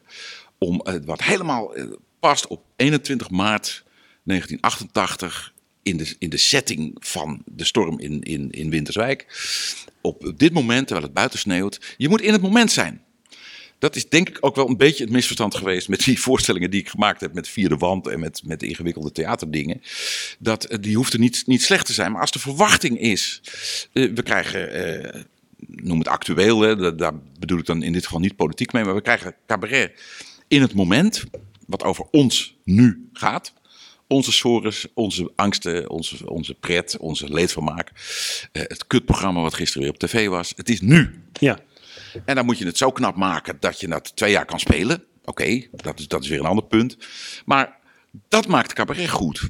En eh, schrijven, eh, dus een, een, een, een mooi uitgeschreven ding, zit dat in de weg. Ja, het kost concentratie in je hoofd. Want je Ja. moet namelijk dingen uit je hoofd leren. En alle calorieën die opgaan aan het uit je hoofd leren, die ben je kwijt voor het openstaan, voor wat daar gebeurt. Ik geef ook altijd mensen die dan niet zozeer een voorstelling maken, maar die, eh, die dingen moeten presenteren, of aan elkaar praten en zo. Zelfs ge- gerenommeerde artiesten die dat eigenlijk voor de eerste keer gaan doen. Die geef ik altijd maar één tip mee. Je, je moet helemaal in het begin, vijf minuten voor je opkomt, moet je even alles vergeten. Dus Desnoods heb je een kaartje in je zak waar, het op staat, al die namen en, en jaartallen. En eh, waar die boekhouders, eh, hoeveel jaar ze precies aan de zaak zijn. Maar je moet die eerste drie minuten het hebben over waar je staat. Dat die vloer kraakt, Ja. dat je schoen knelt, dat er eh, iemand te laat komt. Dat, allemaal eh Nou, kinderachtig. Je moet in het moment Ik heb het echt. Als, als, als, als, vijf minuten voor de voorstelling, als je mij zou vragen, was je eerste zin? Dan raak ik echt in paniek, want Nou, ik weet hem echt niet. Zelfs dat. Ja, ik nou, weet dat- hem niet. Ja. Het- b- b- Zodra ik opga, is hij er en begin ik. Tuurlijk. Maar als je, mij, als je mij echt in paniek wil krijgen, moet je mij vijf minuten van tevoren vragen, wat is je eerste zin? Ik zal eraan nou, ik ga echt naar beneden naar mijn kleedkamer om Ja. na te kijken wat het is. Want ik weet het niet. Nee. Nou ja, ik denk dat dat een goede concentratie Ja, is. dat denk En, ik ook, eh, ik, ik denk dat er is één wet die daar nog bovenuit gaat. Dat is dat er uiteindelijk helemaal geen wetten zijn. Want iedereen heeft het op zijn eigen manier gedaan. Nee, maar ik, ik, ik snap Er zijn geen wat je wetten, maar, maar je, eh, je moet, je moet eh, op een bepaalde manier je hoofd leeg hebben. Je moet in het moment zijn. Ja. In goed cabaret. En hoe doe je dat dan? Nou ja, bijvoorbeeld door, door eh, in de loop van de jaren is het zo uitgekomen dat ik dus steeds meer moeite heb gekregen met dat schrijven. Ja. Ook als anderen dingen geschreven hadden, eh, dat, daar botst het bijvoorbeeld wel eens met, met Justus. Justus schreef dingen prachtig uit. Ik, ik twijfel nu of wij, of wij een, een misverstandje over het woord schrijven hebben. Want voor mij schrijven ook het maken van materiaal. En niet zozeer daadwerkelijk Ja, ja, ja, ja, ja. opschrijven. Ja. Eh, is, dat, is dat een verschil voor jou? Eh, ja, omdat ik zo lang ben opgevoed met daadwerkelijk schrijven. Ja, ja, exact, Zelfs met een pen op papier. En nu is de laptop, maar er wordt ook op laptops nog steeds ontzettend veel uitgeschreven en uit het hoofd geleerd. Ja. Want uiteindelijk wil, wil je veiligheid. En Ik wil- zou het ook iedereen afraden. vaststaat. Maar weet je, weet je wat ik doe? Ik schrijf het wel helemaal uit, maar ik leer het nooit. En daarna weg, En ik leer alleen maar de stationnetjes waar ik langs wil. Natuurlijk, natuurlijk, stationnetjes. En eh, daar, dat heeft ook weer een gevaar eh, in zich, ben ik achtergekomen. Want eh, op den duur moet je toch wel een paar hele goede eh, vaste zinnen hebben. En, en zeker naar grappen toewerken. En kom je er niet onderuit dat een bepaald iets, maar op een, bepaald verhaal kan dan toch echt maar op, alleen maar op die manier verteld worden. Maar dat geldt niet voor alle verhalen. Dat is te vervelend. Dus Sommige dingen moet je elke avond in het moment laten. En sommige dingen, zeker liedjes, die, ja, die, die staan er gewoon. Die moet je gewoon doen. Dus ehm, maar ik, heb, ik heb nu het, het, het, eh, het, het meest actuele voorbeeld ook. Is het programma wat ik nu speel, wat Ja. nu stil ligt. Dat is het Dr. Anders P. Ja, Dr. programma. Anders P. Dat is volledig in tweeën gedeeld. Dus heel concentratie-wise is dat heel Ik heb het raar. niet gezien hoor. Dus, eh, Je moet, eh, ik heb een groot verhaal over geschreven in het, het nieuwste jaarboek. Oké. Het jaar- en bewaarboek. eh Dr. Hans P. Dat is het derde op dat gebied. En ze vroegen, wil je precies wat jij ook vraagt, het maakproces van die voorstelling. Ja. Hoe gaat het nou in zijn werk? Wie, Ja. be- wie bel je en wanneer ga je dan zitten? Ja. En eh, heel, heel concreet. Ja. En daar heb ik inderdaad een artikel eh, van eh, bladzijde of 20. Want als je eenmaal begint te ouwehoeren daarover, het is, het is hartstikke leuk om te doen. Ik had nog nooit zoiets gedaan. En, en nu binnen een half jaar, zowel op papier als bij jou. Dus dat is, dat is leuk. En ehm, dat zijn twee totaal verschillende disciplines. Namelijk de liedjes van Hens Polzer. Samen met de pianist instuderen en zo goed mogelijk doen. Ja. Nou, daar, is, daar zit een hoop repetitietijd in. En eh, ook wel denktijd. eh, en, en theoretiseren over hoe, hoe ik die maffe liedjes die hij zo beroemd heeft gemaakt. eh, opnieuw leuk kan maken. Of zelfs nog beter. Als het even kan. Heb je En- daar dingen aan veranderd dan? Aan, bij, aan aangepast? Nee, in de, in, Alleen in, in, de, in de performance, ja. Ik heb één lied overigens ook deels herschreven. Want Oh ja. ik heb het in de tegenwoordige tijd gezet. Oh, nee. Omdat het eh, veel prettiger zo- zong. En het, het lied werd er gewoon beter van. Dat, dat weet ik zeker. En dat vond Ivo de Wijs ook. Alleen dan veranderen de rijmen. Als je werkwoorden in de tegenwoordige tijd zet. Dus er moest hier en daar ook echt wat aangepast worden. En ja, dat mocht ik alleen met toestemming van Ivo doen. Want de doctorandus heeft geen, godzijdank, geen nakomeling. Nee, dus nee. er was geen boze zoon die kon Nee, zeggen: je- blijft met je poten Ja, van die mooie tekst af. Ehm, maar die voorstelling bestaat in dat opzicht dus uit twee totaal verschillende stukken. Want tussen die liedjes door en in de intro en in de, hele voorstelling geef ik eigenlijk een soort lezing over het leven van die man. En eh, hoe dat met, mijn eigen leven ver- verweven was geraakt. Wanneer ik hem voor het eerst. Hè, dat, dat was toen ik elf was, kreeg ik een LP cadeau. En daar stond de, het trapportaal op. En dat hoorde ik toen. En ik, echt, ik weet nog hoe ik me voelde toen ik elf was. En ik dat voor het eerst hoorde. Dus daar, daar, daar zit een nummer in. Nou, dat, uiteindelijk beperk ik dat tot vier zinnetjes. Maar eh, daar zou ik een half uur over kunnen praten. En die vier zinnetjes, die, die stollen dan op een gegeven moment, die worden dan zo goed. Ja. Denk ja, zo moet het. Dat zo, is de kern. Dat is de kern. Ja. Maar ik, ik laat het de, mijzelf de vrijheid op zo'n avond, ook omdat de sfeer daarnaar is. Het is helemaal in het nu. De sfeer is helemaal in het nu. Eh, die mensen komen naar Dr. Hans P., dus het- ze vinden het al leuk. Want ze weten ook dat ze die nummers krijgen. Eh, Het staat vast. Er blijkt nog filmpjes tussen te zitten die ik gewoon van YouTube geplukt heb. Er zit een pianist van 28 die er fantastisch uitziet en die geweldig speelt. Dus eh, het is voor iedereen meteen al leuk. Ja. En dat heb ik lang niet met alle voorstellingen gehad. Sommige voorstellingen beginnen problematisch of. eh, maar dit was ook een heel helder concept, Het is een heel helder concept. ja, ja, ja. Een hommage aan Dr. Anders P. Maar die, het maken van die verhalen. Dat is eigenlijk waar, waar ik nu weer op. Ja. Die, ik heb nooit één seconde iets opgeschreven over die verhalen. Die zaten namelijk al lang in mijn hoofd. Maar wat heb je dan wel gedaan? Je, je bent met je regisseur gaan zitten. Je hebt gezegd, ik ga een eh, Dr. Anders P. eh, show maken. Geen regisseur. Oh, geen regisseur. Daar begint het al mee. Nee. Ik dacht hiervan, eh, even helemaal los van overwegingen van organisatie en geld Ja. en dat soort dingen. Ik dacht, ik weet precies hoe dit moet. Er is nog geen, al komt Ivo van Hoven zelf. Niemand kan mij vertellen hoe ik dit moet doen, Nee. want ik weet het namelijk zelf. Ja, ja, precies. En dat heb ik eh, in mijn leven niet vaak gehad, want ik heb heel veel gehad aan regisseurs. Maar toen dacht ik, ja, fuck it, ik doe dit wel zelf. Is dat dan je eerste show die je helemaal zelf gemaakt hebt? Eh, nee, nou, bijna wel. Dat- Nee, weet je waar we dat ook mee hadden? Met de VOF de kunstvoorstelling. Oh ja. En daar gold precies hetzelfde voor. Dat schiet me nu te binnen. Toevallig had ik vanochtend met mijn vrouw over Maar, die maar die was ook minder op jou, op jouw rug eh, eh, Zeker. leunend, toch? Zeker, want het- die leunde in het begin op de, op de namen van VOF de. Kunst en Annie Schmid. Ja. De eerste twee programma's Ja. waren die namen, daar kwamen mensen op af. Het- Zelfs die voorstelling heb ik gezien. eh. Ja, nou ja, moet je nagaan. Er zijn trouwens veel collega's geweest. Ik- Oh ja. Joep is daar met zijn Oh zoontje geweest. Hans Lieberg is er met zijn, zijn kinderen geweest.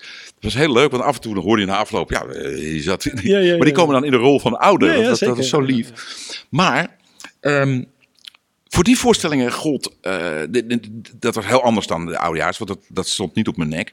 Maar in het maakproces zat dat juist weer wel op mijn nek. Ja. Gek genoeg. Alleen dat merkte het publiek niet. Nee. Maar eh, de VOF de Kunst had het probleem. Die waren een toffe popgroep. Maar die hadden heel weinig verstand van tekst en theater. En vooral van timing. Van hoe, hoe doe je. Heel veel popmuzikanten, hun tussenverhalen zijn echt niet om aan te pakken.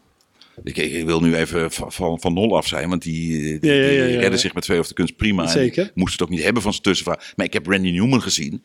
Wat natuurlijk een buitengewoon begaafde, eh, ook denker is en alles. Een hele geestige man. Maar die, die, die tussenstukjes van hem, eh, die, die, lagen al 30 jaar vast. Hij heeft nooit één, letter aan veranderd. Echt heel lui en, en, en waardeloos. Boudewijn de Groot, ja, die, die mompelt tussendoor wat vriendelijke woorden. En gaat hij weer zingen en dan is de magie weer daar. Maar wij, ik wilde ook reuring, dus ik eh, bedacht ook verkleedpartijen en uit de zaal opkomen. En ik nam die bandleden in de zijk en er kwamen ouders op het Ja. podium. Dus ik was gewoon een gezellige oom. En dat is ontstaan. En zonder regisseur, zonder eh, zelden iets uit te schrijven. En wat jij ook net zei, maar wat doe je dan wel? Wat ik voor Dr. Hans P. heb gedaan, ik had op een gegeven moment, hadden we vier, vijf try-outs gedaan. Zonder iets op te schrijven, alleen maar... eh, Dus je echt- wist je, echt- die nummers ga ik doen. die nummers. En, ik, ik En wist- deze verhalen wil ik wist vertellen. Alleen in mijn hoofd. Ik had Ja. het echt niet eens opgeschreven. Van als ik naar de trapportaal toe ga, vertel ik over dat ik die plaat kreeg. Ja. Nou, na twee eh, voorstellingen bedacht ik, ja, maar wacht eens, ik heb nog fotootjes thuis. Nou, foto in de beamer gestopt en dan krijg je een fotootje erbij. Ga je weer naar aanleiding van die foto iets meer vertellen. Dus dat ontstaat dan in de loop van de try-out. En, en pas helemaal op het eind, omdat dat, dat- dan hadden we een week geen voorstelling of zo. En dan moet je even gaan opletten, want dan heb je al een heleboel dingen die goed zijn. En die, die je al een paar keer met succes zo en zo verteld hebt. En bijvoorbeeld als een liedje is afgelopen, is het soms heel belangrijk wat het allereerste is wat je daarna zegt. Nou, op een gegeven moment schiet je raak en zeg je na een nummer iets ehm, Ja, wat, wat raakt, precies Ja. klopt en wat ook de kern raakt. En dan denk ik, ah, oké, dit is het. Maar dat kan je, ik vind, dat kan je alleen bedenken, heel misschien in een repetitieruimte met mensen erbij. Maar anders alleen op het podium. Want je kan niet achter je laptop bedenken, oké, nu zijn de grenadiertjes afgelopen. Eh en nimmer slecht of dom. Pak, lichtwisseling. En wat je dan zegt, en op een dag schiet dat eruit.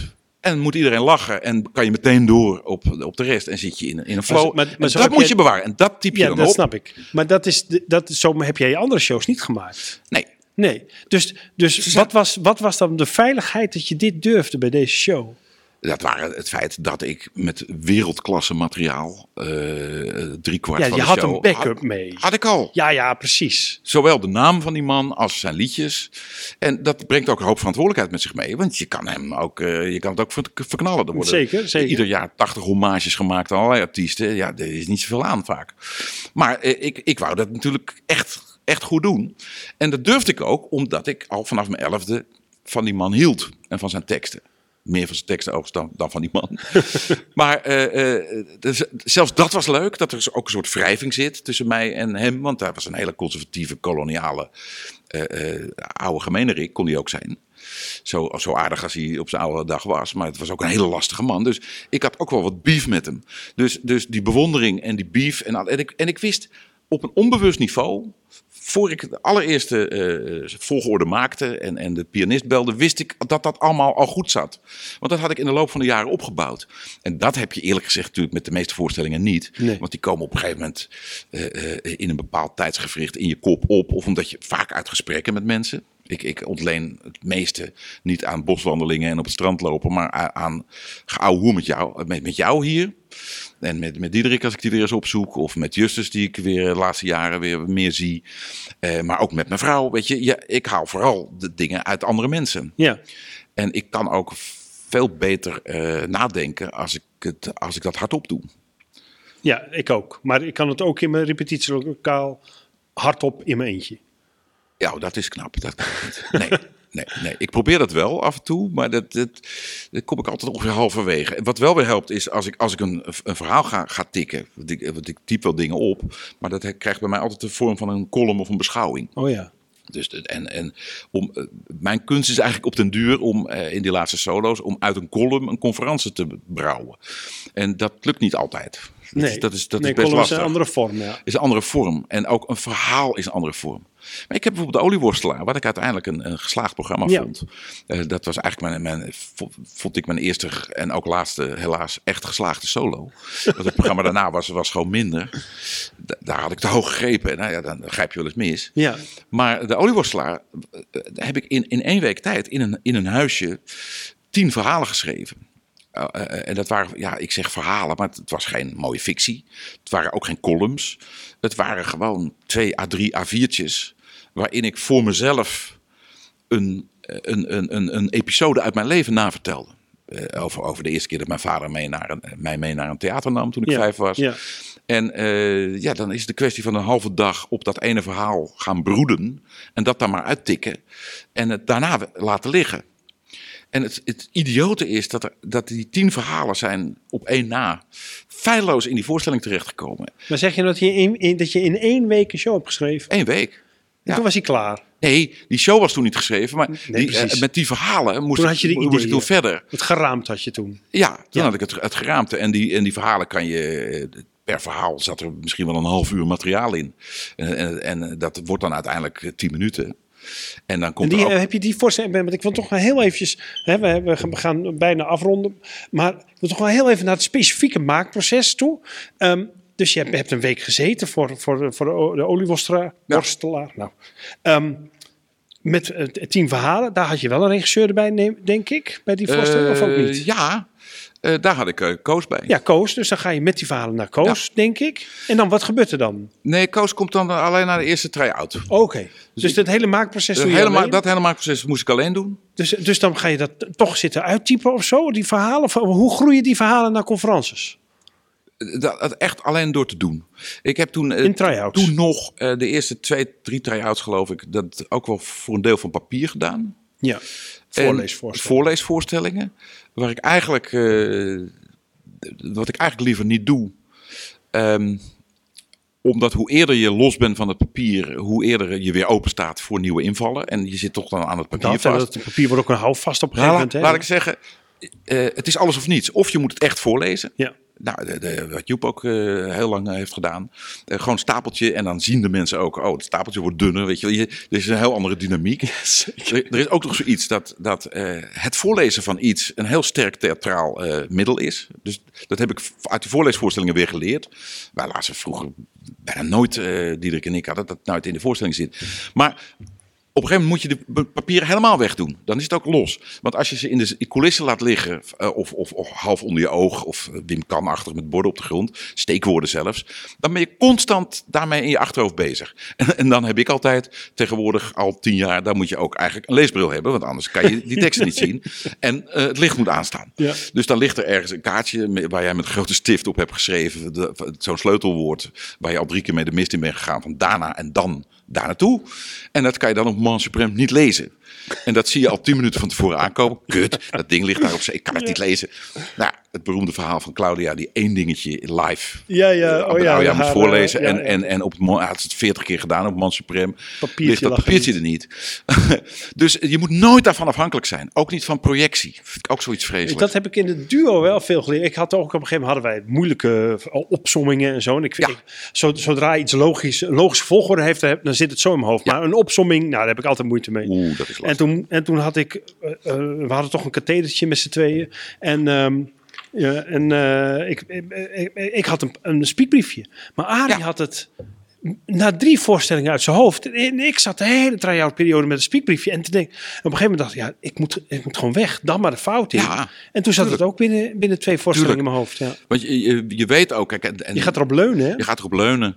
En het, het, het try-out vak is, is bijna weer wat anders dan het, dan het toeren en het gewoon eh, 150 keer goed doen. Maar in het try-out vak heb ik, heb ik in de loop van de jaren ook inderdaad heel veel geleerd. Dat laatste stukje van het, van het maakproces. Dat eh, je moet je kop vrij houden. Eh, ook te- het, überhaupt techniek, weet je wel, licht, ding. En daar was Koos heel goed in. Die zei, dat, dat doen we de laatste week. Oh ja. Ja, godverdomme, het is dinsdag première. en, en, en zelfs de volgorde nog van nummers. Hij zei, nee, dat zit allemaal zo in je kop, die dingen. Je kan schakelen. Dat maakt niet... En je moet, je moet aan alle kanten op kunnen schakelen. Maar we weten nog steeds niet helemaal zeker. En dan hadden we nog, nog vier try-outs te gaan of zo. En zeg, eh, we- morgenmiddag dan zet ik het voor je in elkaar. Oh ja. Dit is specifiek voor Koos, Ja, hoor. Lang ja. iedereen werkt zo. Maar eh, Net dat zou deed ik ook. prettig vinden ook. Ik persoonlijk. Maar, maar Ja, en hij, hij kon ook gewoon op wijzen dat hij dat voor een aantal anderen al eh, met groot succes had gedaan. En eh, Koos heeft ook een, daar een gigantisch zelfvertrouwen in. Dus dan zet hij een specifiek muziekje op. Eh, eh, eh, Meer kan ik niet uit de school klappen, want dit, is, dit wordt al heel privé. En dan heeft hij het op kaartjes een geschreven. specifiek muziekje gaat. op, terwijl jij daar Eh, staat. eh, Ik, ik ben erbij. Ja? Ik moet iets voor mezelf gaan doen. Oh, ja. Ik ga dan, eh, hij heeft een geweldige boekenkast, dus ik sla een boek open. Oh ja, bij hem thuis is het Eh, dan? bij hem thuis. Ja. En eh, hij gaat met, met, met hele fijne jazz. En dan is hij, in, dan is hij anderhalf uur bezig. In, een- in een onwaarschijnlijke concentratie. En dan maakt hij die volgorde. Aan het editen. Eh, ja, editen. Ja. En dat komt ook omdat hij dus eh, eh, van de 30 try-outs... eh, heeft hij er eh, 25 gezien. Ja. En Oh ja, dat is een heel heel, intensief, specifieke con- concentratie. En hij valt ook in de zaal onmiddellijk in slaap. Op het moment dat jij niet in de. dat je niet doet wat je moet doen. Ik weet niet of het nou zo'n zo'n reclame is voor hem. Maar Dat heeft hij helemaal niet nodig. Nee, hij, hij gebruikt dat bijna als metafoor. Ja, maar ja, ja. eh, eh, eh, metaforisch valt hij in slaap. Nee, je, dwaalt af. Je gaat aan andere problemen denken. Als je in de voorstelling zit die klopt. Jouw de ene zin gaat naar de andere, de ene scène gaat naar de andere, de ene sfeer gaat naar de andere. En de drive in jouw verhaal is goed. Dan is iedereen wakker. Ook degene die het al tien keer gezien heeft. Ja. En ik heb dat later de proef op de som genomen. Want toen hij mij dat vertelde, dat hij er zo tegenaan. Hij zei, ja, toen kwam je daar. Ja, toen was ik weer weg. Want toen ging je lopen, lopen toen kwam dat toontje er weer in. Dat, Oh ja. dat was een tijd lang ons ding. Dat, ik, ik had een bepaald tof eh cabarettoontje. Waar mensen erg van houden. En dat haat hij. Want dan vertel je op dat moment vertel je niet echt uit Nee, de jezelf. oprechtheid je gaat zit eruit. niet echt in het verhaal. Ja. En eh, je, je vertelt het niet zoals ik nu met jou zit te praten. Nee. Dat, is, dat, dat klinkt heel, heel eh, kinderachtig en direct. Maar je moet het vertellen zoals je het aan de keukentafel vertelt. Want dat is je kracht. Daar zijn wij allemaal op geselecteerd. Dat, dat kunnen we. Mensen komen graag naar ons luisteren. Eh, omdat wij zo goed kunnen vertellen. Maar op het moment dat je een toneelstukje staat op te voeren. En het, eh, ja, helaas, het is de honderdste keer dat je het vertelt. Maar het Ja. moet die avond wel helemaal vers. Zeker. Dus dan kom je weer terug op dat in het moment zijn. De, de oudste wet ongeveer die er is. En goede acteurs kunnen dat ook in, in, in een vastgestelde rol. Weet je, dat is dan weer hun kunst. Om als iemand anders in een, in een geschreven setting het toch te laten gebeuren dat het daar in die schouwburg tussen dat bordkarton, dat het echt is. Maar zodra je dat, er was laatst ook een, een discussie over een versprekingje. Hoorde ik in een, in, in, in een podcast, ik geloof de Knorren podcast van Martijn Koning al. Eh, eh, nee, nee, het was ook eh, het was met Theo Maas. Dat als je godverdorie één klein versprekingje hebt in een grap, dat weg, er niet hè? om gelachen wordt. maar dat zit hem niet in die verspreking. Dat zit hem natuurlijk in het feit dat op dat moment alle illusie aan gruzelementen gaat. Dat jij ter plekke. Het zou heel raar zijn als ik mij nu versprak. Ja. Dan denk ik, ja, maar hij gaat toch godverdorie niet voor, voor een podcast. We hebben gewoon hier afgesproken. Een tekst uit zijn kop leren. Het is toch Dan bijzonder schrik dat- je je kapot. dat wij, wij, wij cabaretiers, wij zijn dus, we kunnen aan de keukentafel. Want, want maar als wij met elkaar praten, dan, dan haak ik nergens af. We zijn helemaal. En, en via een enorme omweg proberen we Ja, dat weer terug te weer pakken terug te op, een toneel. Ja. Voor, voor, voor een paar duizend euro hoop je dan.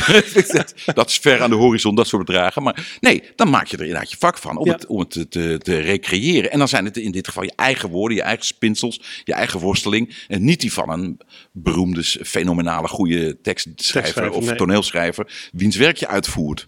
En eh, ja, dat was bij mij dus van ouds de. de, de de worsteling, voel ik mij nou acteur? Ja. Heel goed.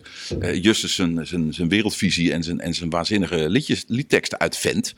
Of ja, heb ik er godverdorie zelf ook nog wat over te vertellen. Ja. En ja, daar, daar ben ik de helft van mijn eh, artistieke leven mee bezig geweest. En ik, nee, inmiddels ben ik er wel zo'n beetje uit. Maar ik vind nog steeds dat eh, bepaalde genres, dat anderen dat beter kunnen schrijven dan ik. En ik, ik zit voor een, een, een nieuw programma, dat is nog ver aan de horizon. Maar ga ik ook doodgewoon aan Kees Torn vragen. Joh, eh, je hebt toch niks te doen. Zou jij in godsnaam dat Schrijf eens een goed nummer voor me. van gods gegeven talent eh, schrijf, schrijvers... Het het is nog niet gezegd hoor. Nee, dat, nee, nee, dat hij in mijn wereld kan, kan kruipen. Maar eh, ik kan ook wel andermans eh, sferen opwekken. Dus het lijkt me geweldig om dan eens een liedje van... Jeroen van Merwijk heeft een heleboel liedjes die niet zo vreselijk bekend zijn. Zou ik graag willen zingen. Ja. En dan weer mijn eigen verhalen er tussendoor. Dus ik, ik, ik, ben, eh, ik ben nooit zo bang om andermans werk te doen.